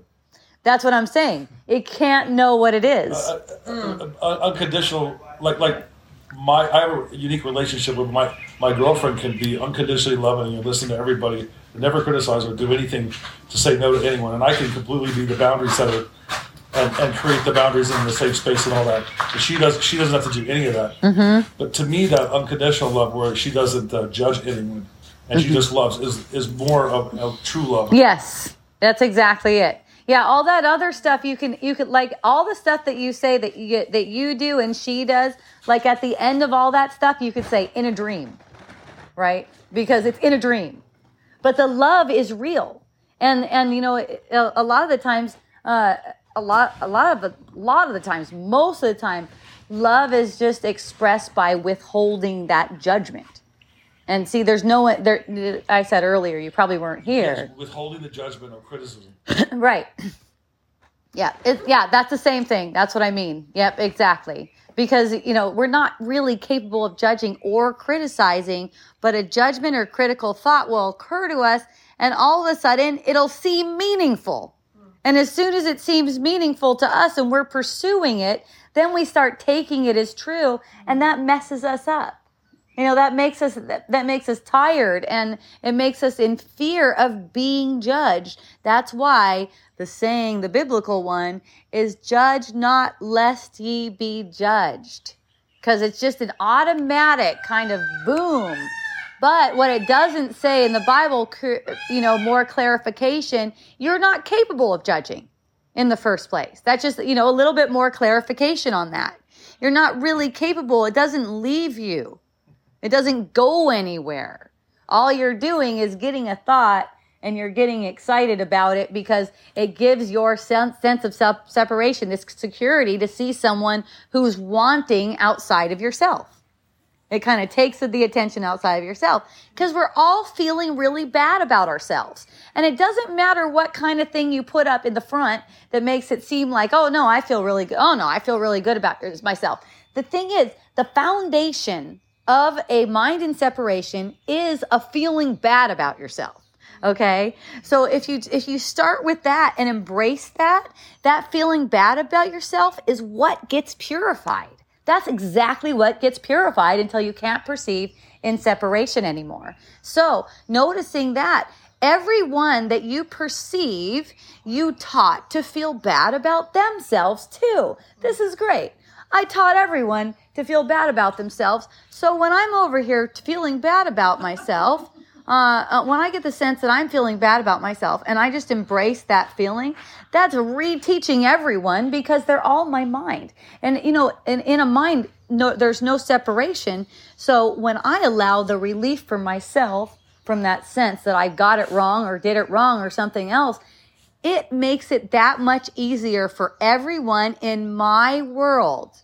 And these are separate worlds that we're perceiving. Everyone is perceiving a separate and lonely world.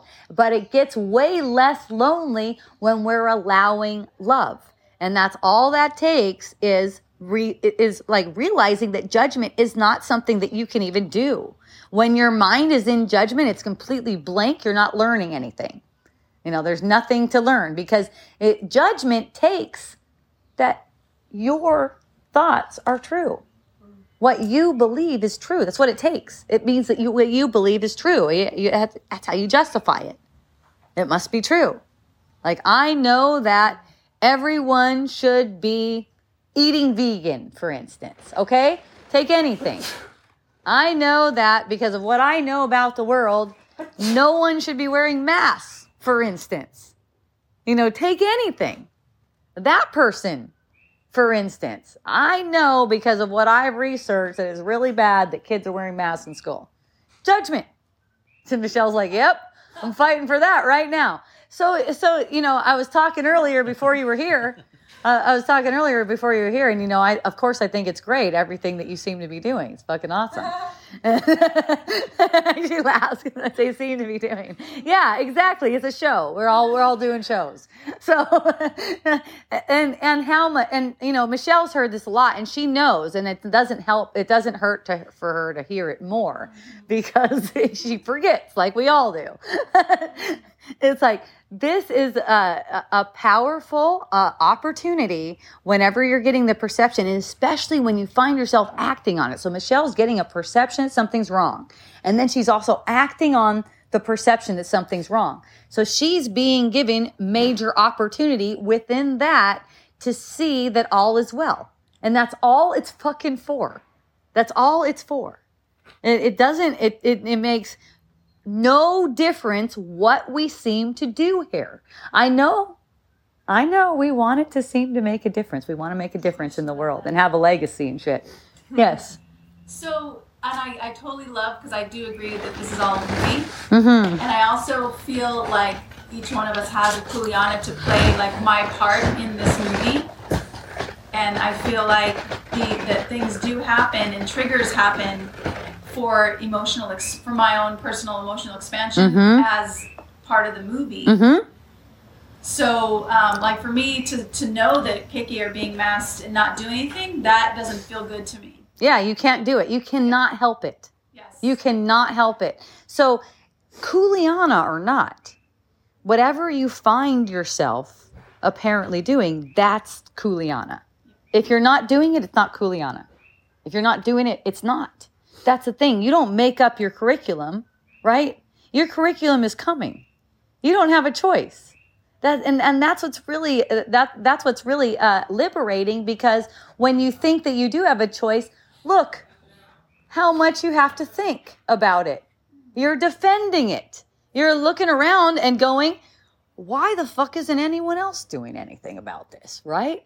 That's I know that was the sense I was getting when I was going around the island. Why am I the one doing this shit? Where are all the attorneys and shit, right? Mm-hmm. it's just yeah, it, it, it's just for that. It's just for these plays to keep on coming up, and we all have our specific curriculum. You don't have to find out what it is. You don't have to find your purpose. Your purpose is always the same. It's forgiveness. What I think happened didn't happen. What seems to be happening here, I'm projecting. Okay? That's what you're learning. And, and, and, and by the way, you've never separated yourself and you've never been capable of being sinful or wrong or bad in any way. And it's, it's, it's given you now to extend that same acknowledgement to everything and everyone in your view. That's what's being given you now. And if it's being given you through the sense that there's mass Keiki and I'm fighting to unmask that Keiki, perfect. That's perfect. Okay? It, it's not, it's not about how it looks on the surface. It's not about that. It's about that this is for one thing, and that's for escaping the illusion that we're separate. Okay? and we're all helping each other out with that, we none of us none of us are bad teachers. Okay? Because we're all perfectly teaching and learning exactly like we need to. And we are all projecting exactly what we need to get a reflection of. Right? So it's not it's not like I have to ever evaluate myself. And I never expect my friends to evaluate their actions. Never expect my even even my employees, okay? Even my employees, if I get the sense that, oh my God, why did they fucking do it like that? You know, it's like, I would just take care of that within myself. And, you know, I shared earlier, I've seen a total turnaround as far as the people I work with. Everyone I work with, it's like it was my pattern that they're doing it wrong. Isn't that great? It was my pattern that made it seem like no one can do it as good as me. So I just have to do it all. Or I have to be totally on top of these people, controlling them. Right? And then I just like kept on approaching, and you know, it's over time. It's not, it's just one time usually. It's approaching it over time because each time a little bit of fear gets worn away and you can see a little bit more. So it'll keep on popping up for you. And sometimes it'll take breaks, like it'll be like months or years before that pattern even comes back around again to deal with. But every time it comes back around, you can be glad. You know, you could be glad, oh, there it is, it's coming back around again. You know, uh, sometimes we go through experiences where it seems like, um, you know, someone did something really bad to the other person, okay? And then we're still relating, but there's this thing. There's this thing going on. And that thing will pop up from time to time. Well, that really made me feel bad when you did that thing over there in that, you know, in that year or whatever. You know, uh, if someone's coming up like that, popping up like that in your field of awareness, just watch how you're reacting to it and you'll respond perfectly. Just keep on watching. You'll respond perfectly for you in that at that point in time. And you're going to get a message and a lesson and then it's going to come back around again until it's completely playful and it's not a thing to get excited about at all. It's not anything to to worry about.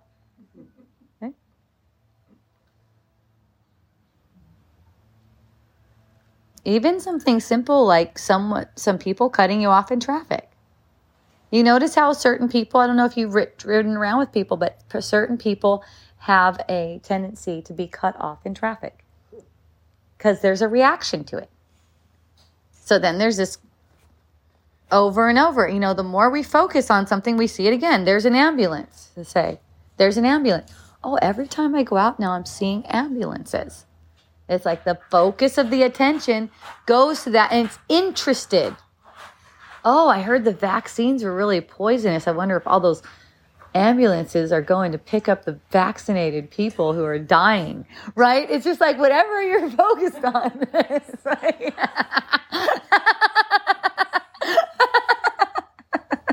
when you've got to get somewhere, someone's driving five miles an hour in front of you. Like, yeah. You know you don't have to get anywhere. Yeah, you know you know right away. So there's some different different ways to approach that, and I've seen different ways because I know I you know living in Puna, I've been around a lot of manifesty kind of energy. Like let's manifest something, right? Um, you know, like man, let's manifest a close parking spot. That's one of the things. Let's manifest a close parking spot. So I'm walking down the street one day, and I'm going to Space Market, the best farmers market ever and it's closed down now. but that Kalapana one's kind of coming up second now. So, so I'm cruising, and I had to park way out there, you know. So I'm cruising over to the market, and there's a woman who got closer, and she goes, "Oh, you must not be a very good manifester. You're parking way out there." In the parking lot. And I'm just like, whoa, man, this is some interesting stuff. What in the world? I'm like, yeah, that's it. Okay. Go to the market. and I'm just like, wow, that really made an impact on me because I was like, how interesting. You're going around, uh, and this is this is this is common actually i mean you don't have to be using the word manifest this is common in in, in conventional uh, living and everything to look at the manifestation and make a judgment make an evaluation based on the manifestation like how good of a manifester it, you are when you know what this is for you do not care about manifesting stuff you do not care about that anymore. Not a parking spot. Wherever you park is perfect. I parked in the perfect spot so I could hear that message. It was good. It's like, oh, interesting. Okay, manifesting. That's what we all think that even if we're not calling it manifesting, we all think we need to achieve something here. And also, uh, man, if I get the parking spot that's close, I might win, but then all these other people have to lose that are out there. They must be shitty manifestors. You know what I mean? It's like, someone's always it's always set up to where okay how are you doing? When there's only one of us. And we're all in the same boat. We're all trying to awaken. And even if we don't know it we all want to awaken from the dream. Even if we don't know it. But we think we want dreaming more due to fear. And the fear is intense. The fear is intense you guys. If you haven't touched on it you don't know what i mean yet but the fear of finding out that this is an illusion. You know, I know you guys love to hear that hear me say it. It's different though when you get the perception that it's all an illusion. You actually get the perception of it. It's a very scary perception. There's a lot of defensiveness to that because that makes what you think you are, what you built, this whole thing, this whole image that you built with the ego, it makes it nothing at all never existed. That's very scary. And you're getting the perception that you are this ego that you made. You're getting the perception of that through feeling. Every single one of those feelings projected. That's why they're the means, because they're projected to make it seem like the image you made is real and that you didn't make it. Like it's actually who you are, like you didn't make it. Like you didn't make this thing up. Like you didn't make this image up, this bundle of thoughts that seems to be manifesting a body and a whole thinking system and everything like that. So there's major, major defensiveness to finding out that you made this thing up. And that's why it's a gentle leaning. Yeah. We feel safe. We feel safe here, right?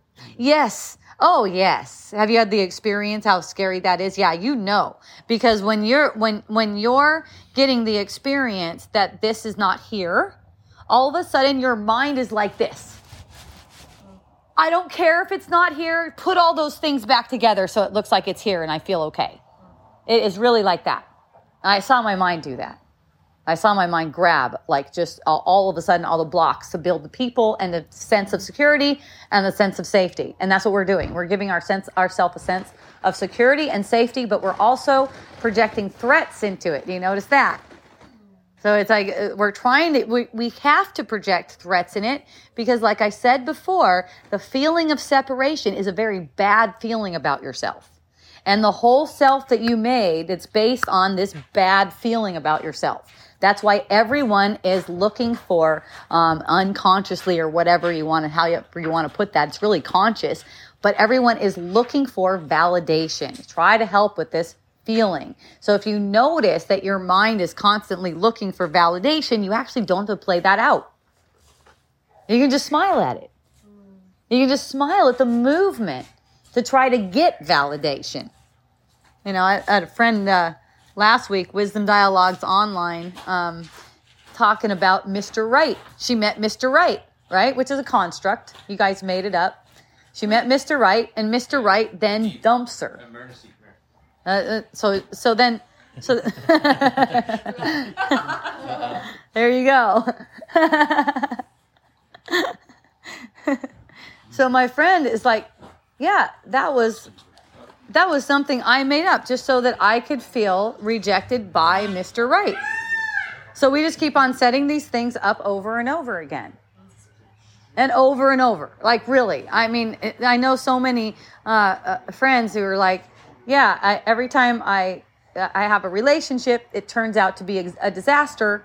Even if it lasts a long time or a little time, it keeps on turning out to be a disaster. And that is a habit. It's not that there's narcissistic, narcissistic people, okay? You don't meet the wrong people. It's not that you know you're always uh, you're always running into the mama's boy or whatever. Um, it's just that that's a habit. You're projecting the habit. So it's interesting to see what happens when the habit is just recognized. It's held. Oh, by the way, I have a habit of projecting. I told my web guy because you know I've been in business for quite a long time. It escapes me how long, twenty years, or something. I don't know, but I've been through web guys, and each web guy disappoints me. All right, apparently. So I tell this recent web guy, I'm like, look, I have this pattern with web guys. Every single one of them fucking disappoint me. I know it's not their fault. I'm projecting the web guy to disappoint me. I'm just letting you know that ahead of time. Maybe you can bring me back if I start going in that direction again. Right? And it's just like just like being really honest. You know, it's like it's like being really honest. Like you, you see a new a new guy, new guys coming around. You know what kind of patterns you play. You know, uh, it, you know, you could just be honest about things. You know, I, I, I'm gonna I'm gonna play out a pattern like you are fucking not good enough. So when you see that, just snap your fingers or so, do a code or something so I could snap out of it. My daughter, she said she said uh, she told her she told her boss, I have a pattern of projecting that everyone I work with is stupid. So yeah. So she said she said if you see me doing that, bring me back. That's not really what I want to be doing. right? It doesn't really mean everyone is stupid, it's just my pattern. Right? Do you ever break it, or What? like, is there a chance of breaking it, or just holding it love? Well, the thing is, that's not up to you. Okay, that uh, the breaking of it up is not up to you, but it's it be, it begins to be irrelevant when you're not re, you're not reacting to it. Mm. See, for my daughter, she's busting through some stuff right now because she's not making it real that the people are actually stupid. Mm. And you know, in her jobs before, she would actually make it real that the people are stupid. Mm-hmm. So she's laughing at her pattern now. She's seen it and she's laughing at it. That's how to be with it. Mm-hmm. It's your pattern. You you you set it up. As long as you're irritated and you're projecting that irritation outward at the other people, you're never going to get through it. You're going to continually be irritated. See? Nothing is torture. No situation is bad. A situation is all loving.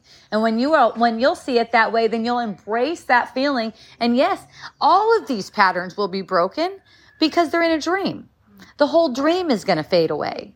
And, and it's just a matter of time before everyone will embrace it all and see through it. And see that every, the, the thing again is that it's a separate perception. There's no separate world, there's a separate perception. So in the separate perception, you're actually Christ. That's the second coming. So everyone in your world goes back to glory in your mind first before you're released from the dream. Okay. Everyone in the world that you meet, everyone that seems to come up, pop up in the world is always bringing a, get, bringing a gift for you. Okay. Is that the recognizing your brother? Yes. Recognizing your So brother. We're because Well, we're not here because there isn't a here. We're here in a dream, you could say. Like we're in a dream, we're here. Mm-hmm. Right? But we're not and we're not here. There's no place like this.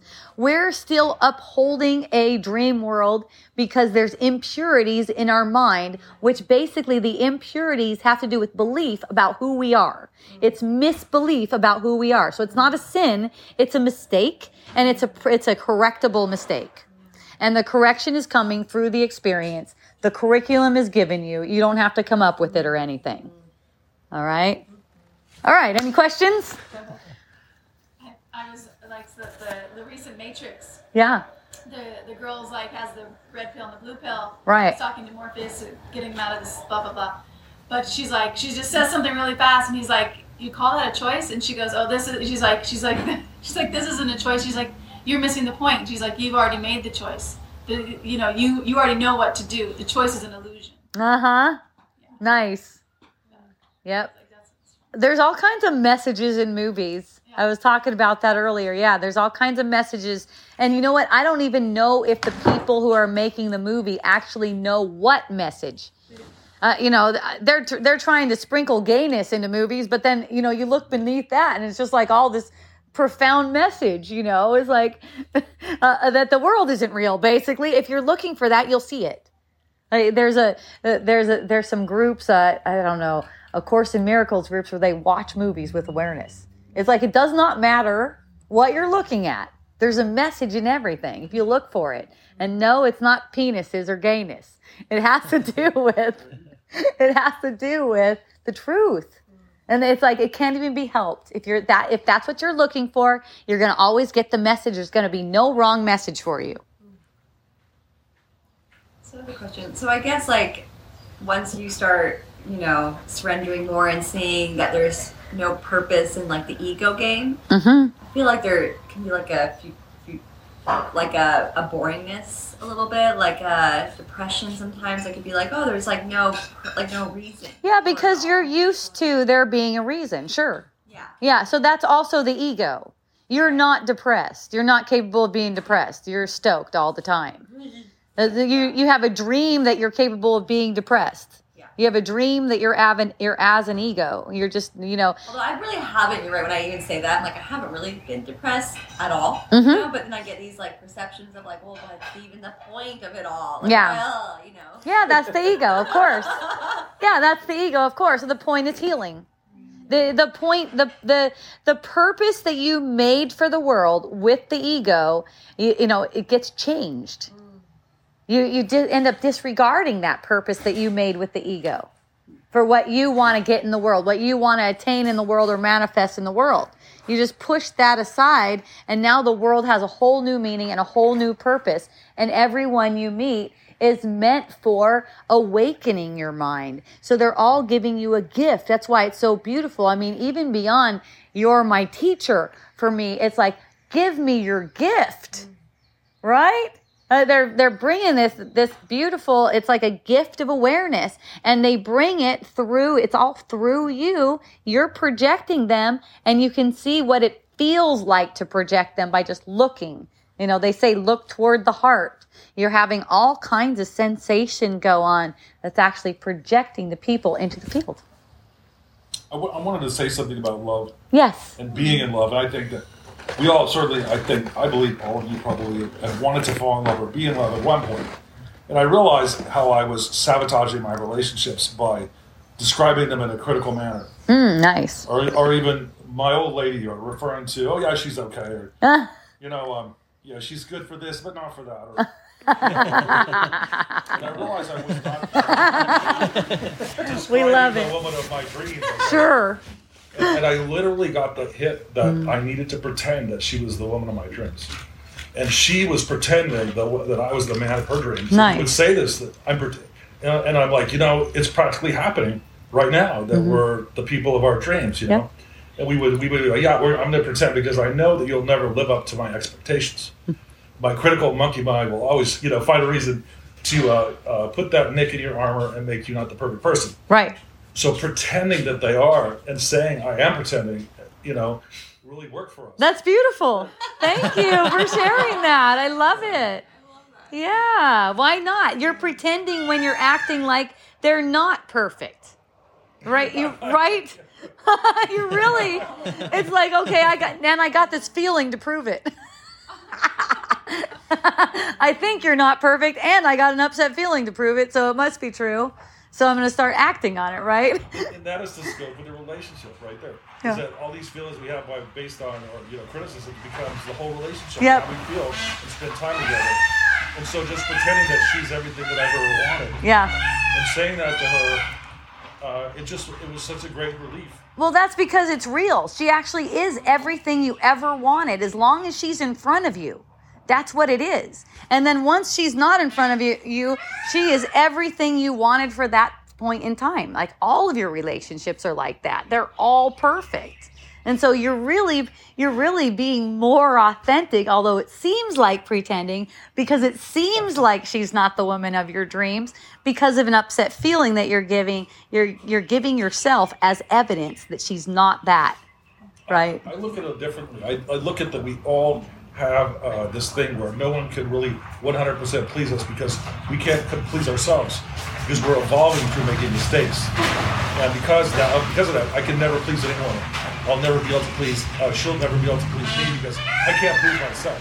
Thank So goodness. recognizing that, and then Yeah. pretending otherwise that I, she is the woman, she is the perfect. It just, it just really uh, went past all of it, and all of a sudden I was like in control, and we really did fall in love. Nice. That's awesome. Fake it till you make it. Right? But, but yeah, fake it till you make it. But what I'm saying is you're actually being authentic. You're actually being more authentic than, you know, it you're calling it faking it, but that's really what's true. The feeling is telling you otherwise. And see the beautiful thing about this is it can go to everything else that you perceive and everyone else that you perceive. It just comes to this is perfect for me. This is the circumstance of my dreams. Someone says, like they did earlier, hey, Steve, we got an emergency. You're like, thank goodness, this is the circumstance of my dreams. That would be very evolved. Well, uh, again, just, just, you know, pretend like you're faking it.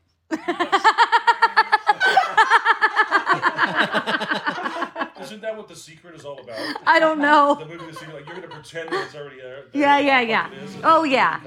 Yeah, but sort of like yeah, that. but now we're getting it, aren't we?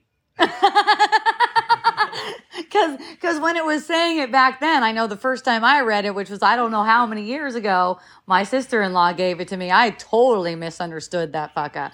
I'm thinking like all in manifestation mode, right? And and that's not how it is though. It's more like in, you're embracing this feeling that your is your habit in whatever way that is. And that's uh yeah, that's great, Steve. I love that. That's also recorded for my people online so they can get that idea, you know. Um, hey, we could play with it like this, you know. It's all fun. It's all fun when it's loving, when it's honest, and when it's not. And what's very dishonest is you did something to me or you're responsible for my feeling. That's very dishonest. It's like trying to get that other person to hold that feeling for you, but that's never going to work because they can't hold that feeling for you. All it does is get repressed within your, yourself, and the same pattern comes back with even more force and confusion for you.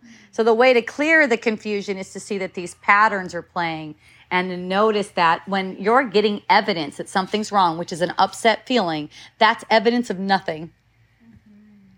So, hooray, everyone. Of stating your own powerlessness. Yes. It's your fault. You did it to me. All of a exactly. sudden, I'm, I am so powerless. I might as well just say, you know, I have no power in my life. You did everything to me.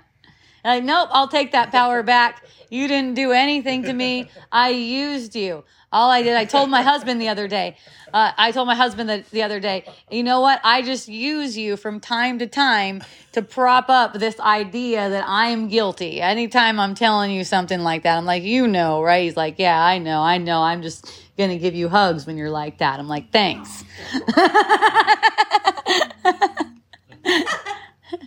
Simple.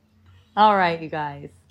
Till next week, I love you. Go to hopejohnson.org if you want to see some cool shit. So glad I stopped by. I'm glad you stopped by too.